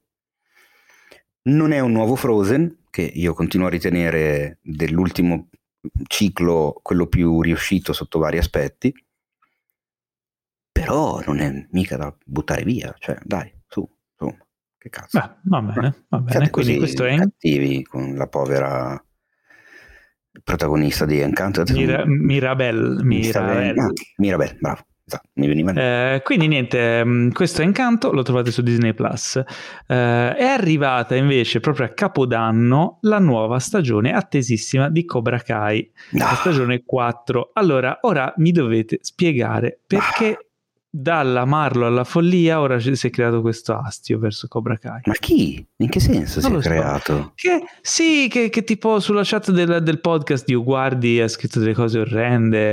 ma eh, veramente me ne sono perse. sì, ti sei perso questa cosa qui. Io dico, ma non lo so. E a parte che se non ti piace, caro Dio guardi, non la guardare, non arriva alla quarta stagione per infangare il, il sacro nome di, del Miyagi-Do. Ma scusa, eh, però come tu mi insegni, se vuoi criticare qualcosa o devi guardare, non è che puoi criticarlo partito prima. Eh, vabbè, ho capito, ma se non per ti piace una cosa... Non, per avere guardare. un'opinione in merito devi conoscere. Eh, se è arrivato alla quarta vuol dire che gli piaceva anche a lui, non lo vuole dire. Comunque, Cobra Kai stagione 4 eh, è un punto di svolta, nel senso che riuscire a reggere, di Cobra Kai abbiamo già parlato gli anni, gli anni passati, nelle varie stagioni, è una serie che ho particolarmente apprezzato e ho sostenuto dall'inizio, ehm, e da prima che arrivasse su Netflix è stata rinvigorita dall'arrivo su Netflix, è diventata uno dei fenomeni del, durante il lockdown e eh, però continuare a portare avanti questo revival del mondo di Karate Kid arrivati alla quarta stagione non è semplice. Eh, c'è questa hanno, hanno, creato questo meccanismo in cui vanno a introdurre eh, personaggi dei vari film della saga e in nuovi, cioè nuovi, nuovi vecchi personaggi, diciamo. Eh, in, quarto, in questa quarta stagione torna il villain del terzo film, e cioè Terry Silver.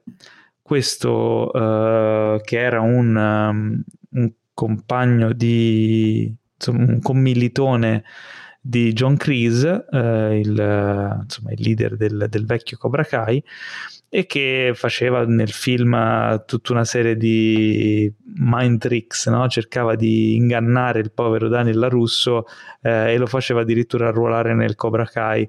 Uh, io mi sono fatto un rewatch del terzo film prima di vedere la quarta stagione ed è stato molto divertente. Il terzo film non è, diciamo, un bellissimo film, però ha dei momenti molto divertenti e secondo me è superiore al secondo, eh, sicuramente più divertente.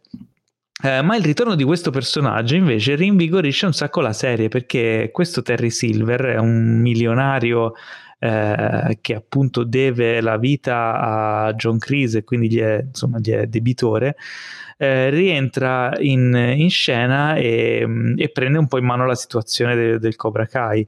Si crea a questo punto una, una, sorta di situazione a tre poli tra Daniel e Johnny Lawrence e il Cobra Kai di questo Terry Silver insieme a John Cleese e quindi rimescola molto le carte e i personaggi si, si dividono in queste tre fazioni e gli sviluppi sono abbastanza imprevedibili devo dire che i primi due episodi di questa, di questa quarta stagione mi stavano un po' deludendo, no? mi stava facendo prendere male.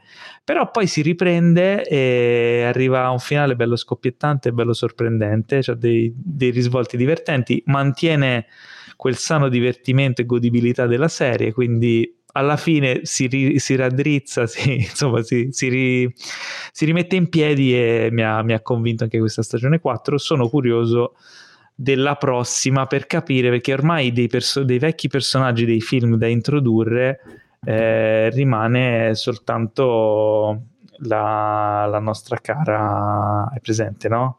Million Dollar Baby mm.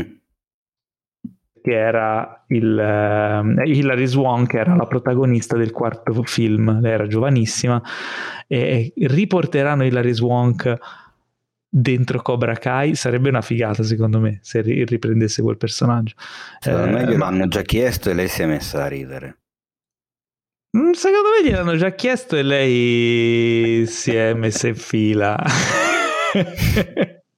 Dai, ha fatto di peggio Beh. con tutto il rispetto una grande attrice come Hilary Swank dai ma che tristezza che sei perché? ma è vero cosa? Cosa ha fatto di peggio? No, nel senso non è che ha fatto tutti i capolavori, eh, ha fatto anche film meno riusciti, no? Sì, ok, però Cobra Kai. Vabbè, Cobra Kai è uno dei più grossi successi degli ultimi anni. Vabbè, basta. Ti sto sei, prendendo sei per il culo. Va bene, va bene. Quindi questa era Cobra Kai stagione 4. Insomma, ma tu l'hai vista o non l'hai vista questa stagione 4? No, non l'ho vista, non ho visto neanche non la 3. Tu sei fermo. Ah, sei fermo alla 2? Sì. Eh beh, la devi recuperare Teo perché ci sono delle chicche. Eh, ma è che non lo so. Ah, eh, col tempo, col tempo, col... prima o poi arriverà il momento che sarai tipo a casa con la febbre, non sai cosa vedere, è impossibile questa cosa, ormai non sapere cosa vedere, però te la consiglio. Va bene. Ehm, invece sto avendo un po' di problemi con The Book of Boba Fett. Eh. Tu hai visto, io ho visto i primi tre episodi, sono riuscito a vedere oggi di sfuggita il terzo episodio che è uscito proprio oggi, cioè mm, per voi ieri. Um, mi, allora, dal primo episodio ho iniziato a pensare che i miei dubbi iniziali, no, quando fu annunciata, dopo che hai fatto The Mandalorian su questo personaggio nuovo vestito da Mandalorian con l'armatura che cioè, ha la roba più figa che aveva Boba Fett all'epoca, cioè il look, ed è una serie fighissima, prima stagione e seconda stagione top, perché fare un'altra serie diversa su Boba Fett con un personaggio dallo stesso look ma senza una storia nuova per andare a colmare i gap con quello che era successo nei film vecchi, cioè tutti i miei dubbi, le mie perplessità iniziali sono, si sono poi materializzate nel primo episodio. Secondo episodio mi è piaciuto un po' di più. Questo terzo episodio per alcune cose un po' di più, per alcune cose un po' di meno, quindi siamo sempre un pochino su quella linea lì. Non so cosa ne pensi tu, Teo. Allora, io ne penso che ho visto la prima puntata, non mi è dispiaciuta più di tanto, ma ci ho trovato veramente tante, troppe cose buffe, nel senso... Tem- Cose buffe. Sì, cioè nel senso che Temuera Morrison mm, è un uomo di 60 anni ed è un po' poco credibile ormai in certe scene di lotta, eccetera, che sono, sembrano proprio posticce, cioè sembrano proprio fatte un po' così, un po' buttate lì. Mm. E non lo so, in generale, sì, mi è piaciuta, ma non... Cioè, mi è piaciuta al punto che io la 2 ancora non l'ho vista. E... Eh, infatti quello è emblematico. Eh, la 3 nemmeno. Wars come 3. Eh, hai capito, cioè, boh, ok, cioè, un po' lì. È vero che ho avuto un periodo non proprio scevro da impegni, eh beh, però, certo. però ah, eh, Vabbè, queste diciamo che sono le prime impressioni su questa serie che non sono felicissime da entrambe le parti, a quanto pare siamo d'accordo su questo, eh, però poi ne riparleremo quando sarà conclusa e avremo un quadro complessivo, come abbiamo un quadro complessivo della prima stagione di Hawkeye, eh, il, l'occhio di falco della Marvel, eh, questa serie che allora, a te all'inizio non convinceva, ecco, a me invece, invece mi stava divertendo molto. Poi invece al contrario arrivati alla fine, l'ultimo episodio mi ha veramente deluso tantissimo. No. Mentre scommetto che a te è piaciuto. Un casino. non ci credo. Non ci credo. Cioè, allora. mi è piaciuta fino al quinto episodio. Il sesto episodio mi ha crollato tutto. Ma perché? L'ho trovato stupido, l'ho trovato che, che non riusciva a, a, tenere fede agli stakes che aveva messo, cioè quindi alla posta in palio che aveva accumulato fino alla fine, perché comunque è, un, è una serie dal tono molto leggero, molto divertente, i personaggi sono eh, comunque nel, reali, nel realismo non estremo comunque della, delle vicende del tono sono buffi, i cattivi sono cattivi simpatici, fanno ridere, le situazioni sono divertenti, le, il dualismo tra i due protagonisti è molto da buddy movie, quindi c'è sempre quel tono divertente e divertito. Però nel corso delle puntate, insomma, si creano anche una certa tensione, ci sono delle situazioni che iniziano a diventare pesanti in particolare si svela un personaggio che è poi il vero villain che a sorpresa viene introdotto nel penultimo episodio e che irrompe nell'ultimo episodio. E lì mi sarei aspettato qualcosa, cioè mi sarei aspettato un minimo di, di spostamento del tono su qual- un pelino più drammatico, un pelino più strong. Mm. Anche visto il personaggio che non sto a dire chi è per non spoilerare, che è un personaggio Marvel importante ed è un personaggio Marvel sempre dipinto con una certa austerità e, e violenza e, e, cattiveria, che invece secondo me viene molto smorzato no. e Ma. mi ha un po' non smorzato come tono, no? Come cioè, diciamo che un, un personaggio che ha un tono serio lo metti in una serie comedy o o sposti leggermente il, il, tono della serie comedy con un tono un po' più drammatico, come hanno fatto per esempio con WandaVision, che mano a mano che va avanti diventa più drammatica, oppure vai a alleggerire il personaggio e farlo diventare un po' più comico, no? Capisci che intendo? Ma non l'hanno alleggerito e fatto diventare un po' più comico. Secondo me, secondo me un po' sì. Secondo me un po' sì, l'hanno un po' sminuito e quindi hanno smorzato un po' tutta la tensione de- della serie che confluiva poi nel finale. Però boh, magari era il mio... Ma sei sicuro? Così. Eh, mi ha... Quindi insomma, tutto sommato la serie ora, cioè sono sei episodi, se cinque mi hanno convinto e uno no, mm. in generale la serie mi è piaciuta, cioè, non è che mi ha fatto schifo, forse per le cose buone che ha è tra le più riuscite, eh, però mi ha un po' lasciato l'amaro in bocca, ecco, diciamo così. Ma dai, no, io invece sono dall'altra parte, nel senso che All'inizio non mi diceva niente, cioè mi diceva pochino, mm, probabilmente l'ho anche dette le mie opinioni e le mie impressioni qua nel podcast, appena iniziata la serie, e quindi l'avevo mollata un po' lì. Poi mi ha convinto il nostro amico Dio Guardi. Cioè, quando te lo consiglio io, no? Quando te lo consiglia Dio Guardi, sì. E in realtà, sì, in realtà anche perché me l'hai consigliato tu. E... E no, in realtà devo dire che appunto le puntate sono, diventano più divertenti e interessanti man mano che prosegue la storia, probabilmente anche perché sono entrato un po' più nel mood della storia. E, um, c'è l'ingresso di un personaggio che secondo me migliora notevolmente la questione, eh, rimane sempre molto teen tutta la, tutta la storia, tutta la, tutto l'impianto, però a me non convince tantissimo la protagonista mentre invece l'ingresso di questo nuovo personaggio, che non è un nuovo personaggio per chi ha visto i film Marvel, il nuovo personaggio nella serie, secondo me migliora, migliora la situazione, ecco. Vabbè. Okay. Però sì, ecco, diciamo che se devo pensare alle serie Marvel arrivate su Disney+,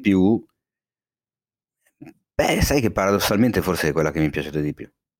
Ah, vedi, allora avevo ed ragione. È, ed è quella su cui puntavo assolutamente meno, in assoluto. Cioè, sì, era quella di cui mi fregava un cazzo. meno non, aspettative. Ma zero, non meno, zero. Cioè, ero molto più curioso di, delle altre. E in realtà devo dire che, bah, sai, invece mi sa che si è ribaltata la classifica. Sì.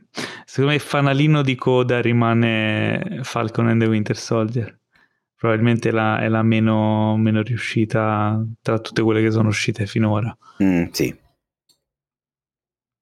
Va bene, quindi questa era l'ultima delle recensioni, eh, è il momento di salutarvi, questa puntata lunghissima, ma eh, dopo la sigla parleremo ancora 5 minuti di, di Matrix, molto velocemente. Perché... Eh, ormai l'abbiamo detto. Ma, ba- ma ormai non ne possono saluti, più. Cioè, adesso non è che siccome ricordo... non eravamo in onda da un mese, adesso dobbiamo fare una puntata che dura eh. un altro mese. Cioè. Vabbè, faccio, faremo un minuto su Matrix. eh, quindi ricordatevi che potete, ah, potete anche recensire il podcast di Cinefax anche su Spotify adesso. Potete mettere le stelline e fatelo, mettete 5 stelline se vi piace, non mettetene, cioè non, non recensitelo se non vi piace, cioè proprio fate altre cose guardatevi eh, Encanto per dire, o non lo so, fate quello che volete, andate a giocare a ping pong. Eh, vi ricordiamo che potete ehm, seguirci anche su Instagram at cinefax.it, eh, trovate anche me at Paolo Cellamare, uh, un saluto da Teo Yusufian. Ciao Ne, mi raccomando andate al cinema eh, con la FFP2, fate tutto quello che dovete fare, ma andate a questo cazzo di cinema, muovete quel cavolo di culo pesante dal divano e andate nelle sale. Maledetti voi che poi vi lamentate che non ci sono mai i film interessanti al cinema e ci sono solo esatto. eh, gli Spider-Man. E grazie al cazzo, gli altri film ve li guardate a casa. Invece no, andate, eh. Andate al cinema con la F maiuscola. Eh, e... Eh, ma in che senso? perché mi sembrava quando hai detto andate al cinema con la FFP2, pensavo dicessi andate, andate al cinema con la F maiuscola. E ma il cinema non inizia con la F. Andate a vedere i film con la FFP2. Eh, un caro saluto anche da me, eh, ci sentiamo la prossima settimana oppure dopo la sigla.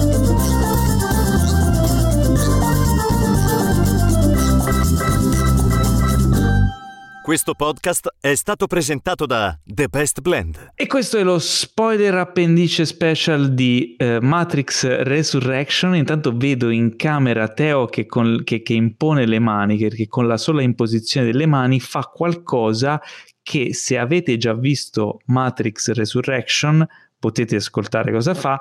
Se non l'avete ancora visto, mettete pausa adesso, andate a vedere il film perché inizieremo a spoilerare da 3, 2, 1. Adesso, eh, con la sola imposizione delle mani, vi sposto missili e proiettili. Questo e, è Nio nel e 2022. e anche un sacco di gente che si butta dai palazzi tipo zombie, bombe Quella umane. Bella, però. E lui con, la, con, le, con le, mani vuh, fa questa onda energetica zombie. tipo Goku che non si è capito come quando l'ha imparata questa cosa, però a un certo come punto... la impara quando ferma i proiettili nel primo film. Sì, ma lo fai un, un po' in un altro modo. Qua invece si vede che a un certo punto gli sceneggiatori hanno detto, ma sai che è una bella idea quella di fargli fare questa cosa con le mani, facciamogliela fare sempre, nei prossimi 20 minuti lui farà sempre e solo così.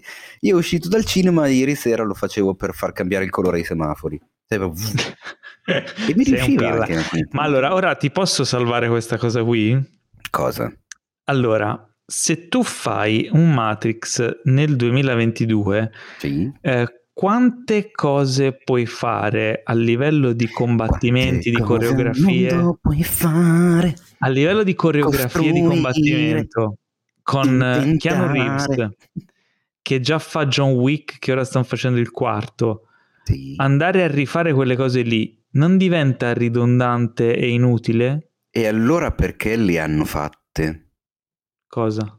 Quelle cose lì, con la gente che cammina sulle pareti però rifatte un po' ma male. sono minime cioè all'inizio perché all'inizio ti fa rivedere il primo Matrix ri, che, che come se venisse replayato allora, no? aspetta, aspetta, aspetta, aspetta, andiamo con ordine così facciamo anche in fretta eccetera eccetera che prima non esatto. si poteva dire un cazzo perché non si poteva spoilerare ora si può dire tutto si può dire esatto, tutto si allora. può dire tutto dunque tutto l'inizio del film è una giocone, una presona per il culone del fatto che state guardando il quarto e noi vi stiamo raccontando che in realtà nel quarto stanno parlando del quarto, perché è il quarto videogioco di una saga che si chiama Matrix, dove è successo questo, quest'altro, che è quello che avete, ehi, è quello che avete visto nei film. Okay, Addirittura un personaggio meta. dice la Warner avrebbe fatto lo st- vuole fare questo capitolo a tutti i costi e lo avrebbe fatto anche senza di noi. Io poi sono andato a controllare, a cercare. C'è un'intervista del 2017 dove Lana Wachowski dice Sembra che stiano chiacchierando di un sequel, ma ancora non ci hanno detto niente. Probabilmente vogliono liberarsi di noi. E probabilmente esatto. è lì esatto. che lei ha detto: Oh, col cazzo che lo fate senza di noi, lo faccio. No, beh, sarà andata lì e avrà detto: Se volete lo faccio, però lo eh. devo fare come dico io. Esatto. Ora, Quindi tra, c'è, vedere, c'è, c'è tra, tra vedere un, un, un, reboot di Matrix fatto uguale a quelli vecchi, ma con i mezzi moderni, rivedere la solita roba, e vedere questa cosa qui, che è un po' una presa di culo, però almeno ci prova a inventare qualcosa di diverso, io preferisco questo. Eh, sì, gusto personale. dico, io ho visto tutto l'inizio del film col sorrisone perché mi è piaciuta questa cosa, però a un certo punto questa cosa cioè, va bene si per un po- mano.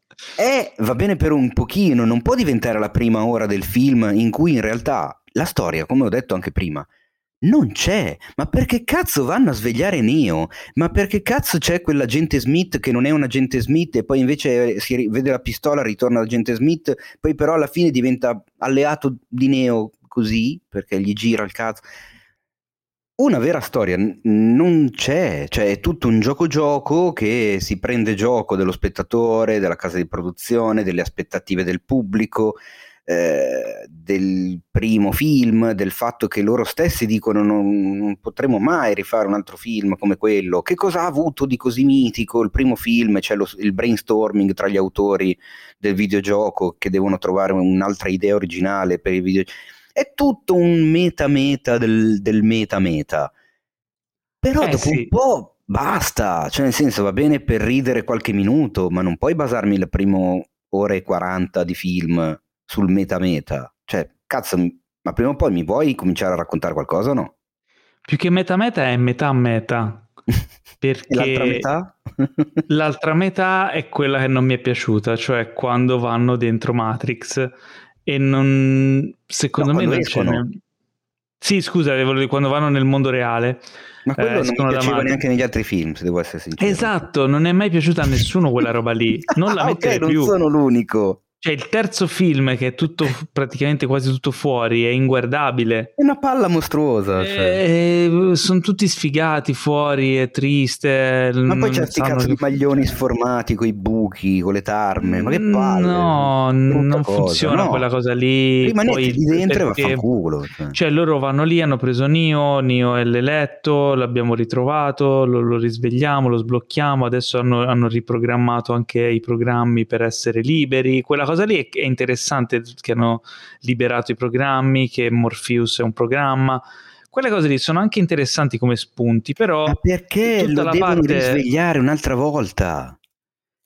Non c'è un pericolo, non si capisce, non però c'è un a livello imminente, non c'è un cattivo, non c'è un rischio, non c'è un qualcosa, perché addirittura ci vengono a dire che le macchine adesso collaborano e coesistono con gli umani, e allora perché cazzo mi devi risvegliare nero? Non tutte, non tutte però. Sì, capito, ma non c'è un pericolo, non, non c'è un perché.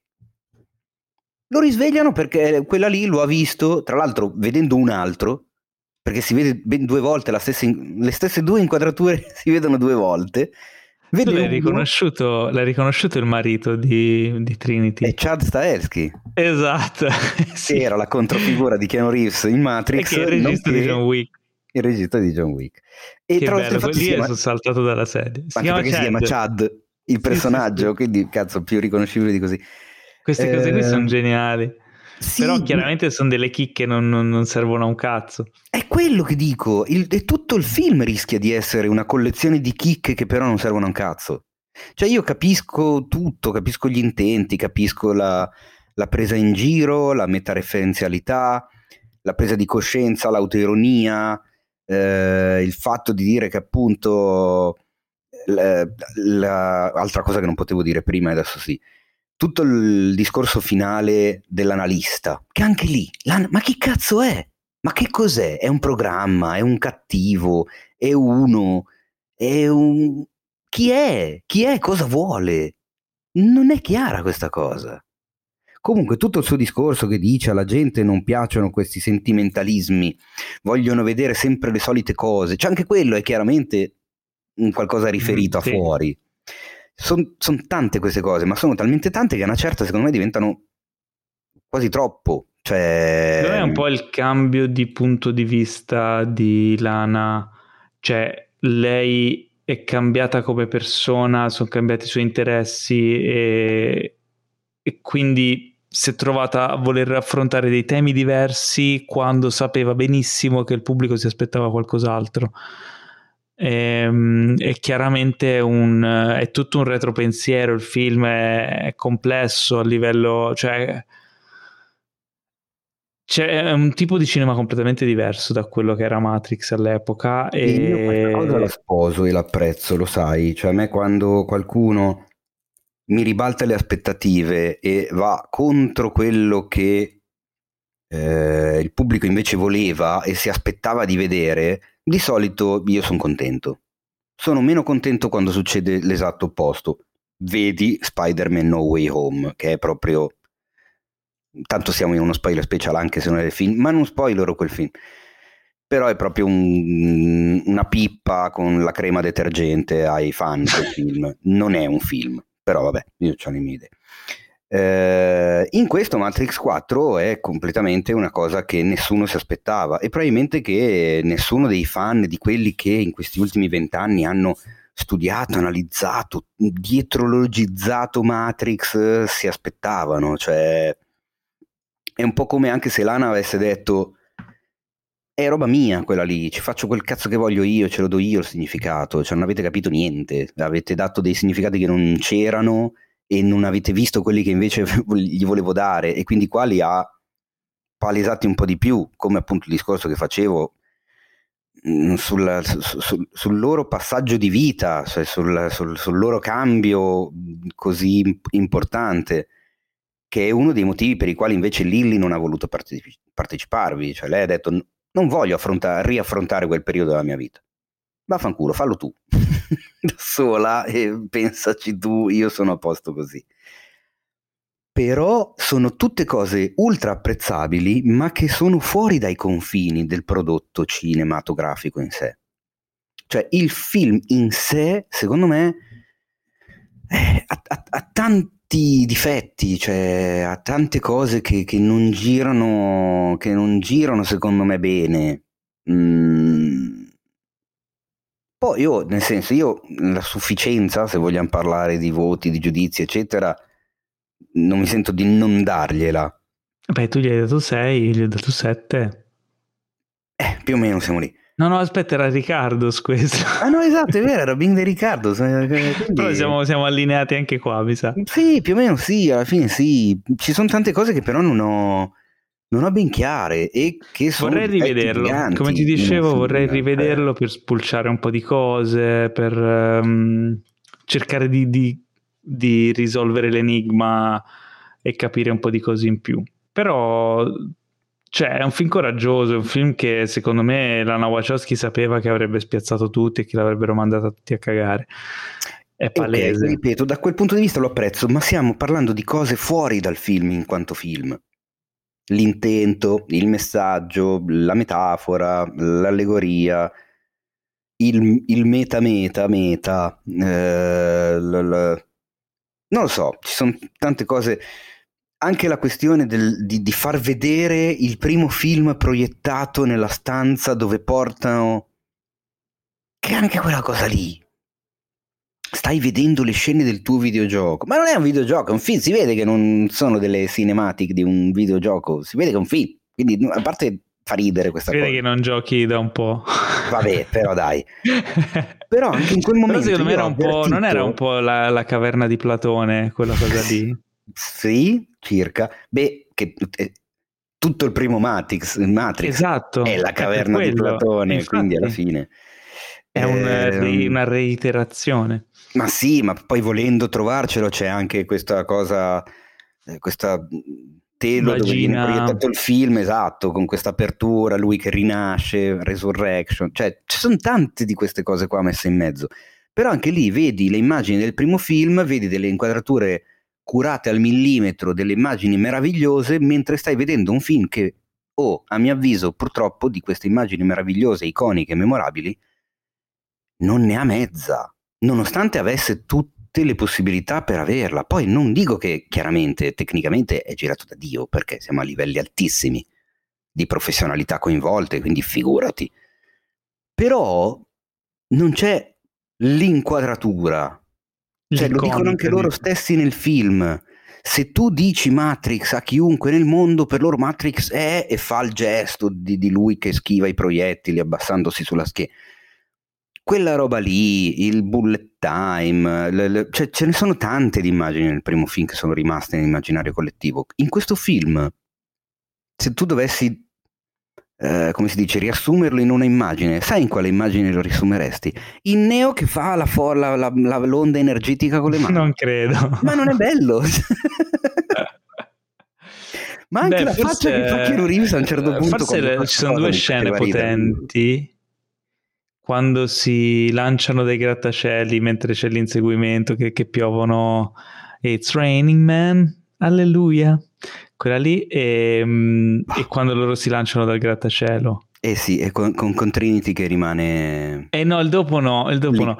Eh, tra l'altro c'è una scena, la Matrix ha sempre fatto, neanche in, nei film vecchi, eh, ha sempre raccattato a, a, mani piene dal mondo degli, degli anime, dei manga. Sì, certo. Vabbè, Tanto che mm. eh, ci sono delle scene che sono praticamente rubate da Jojo dalle bizzarre avventure di Jojo, compreso in questo film qui.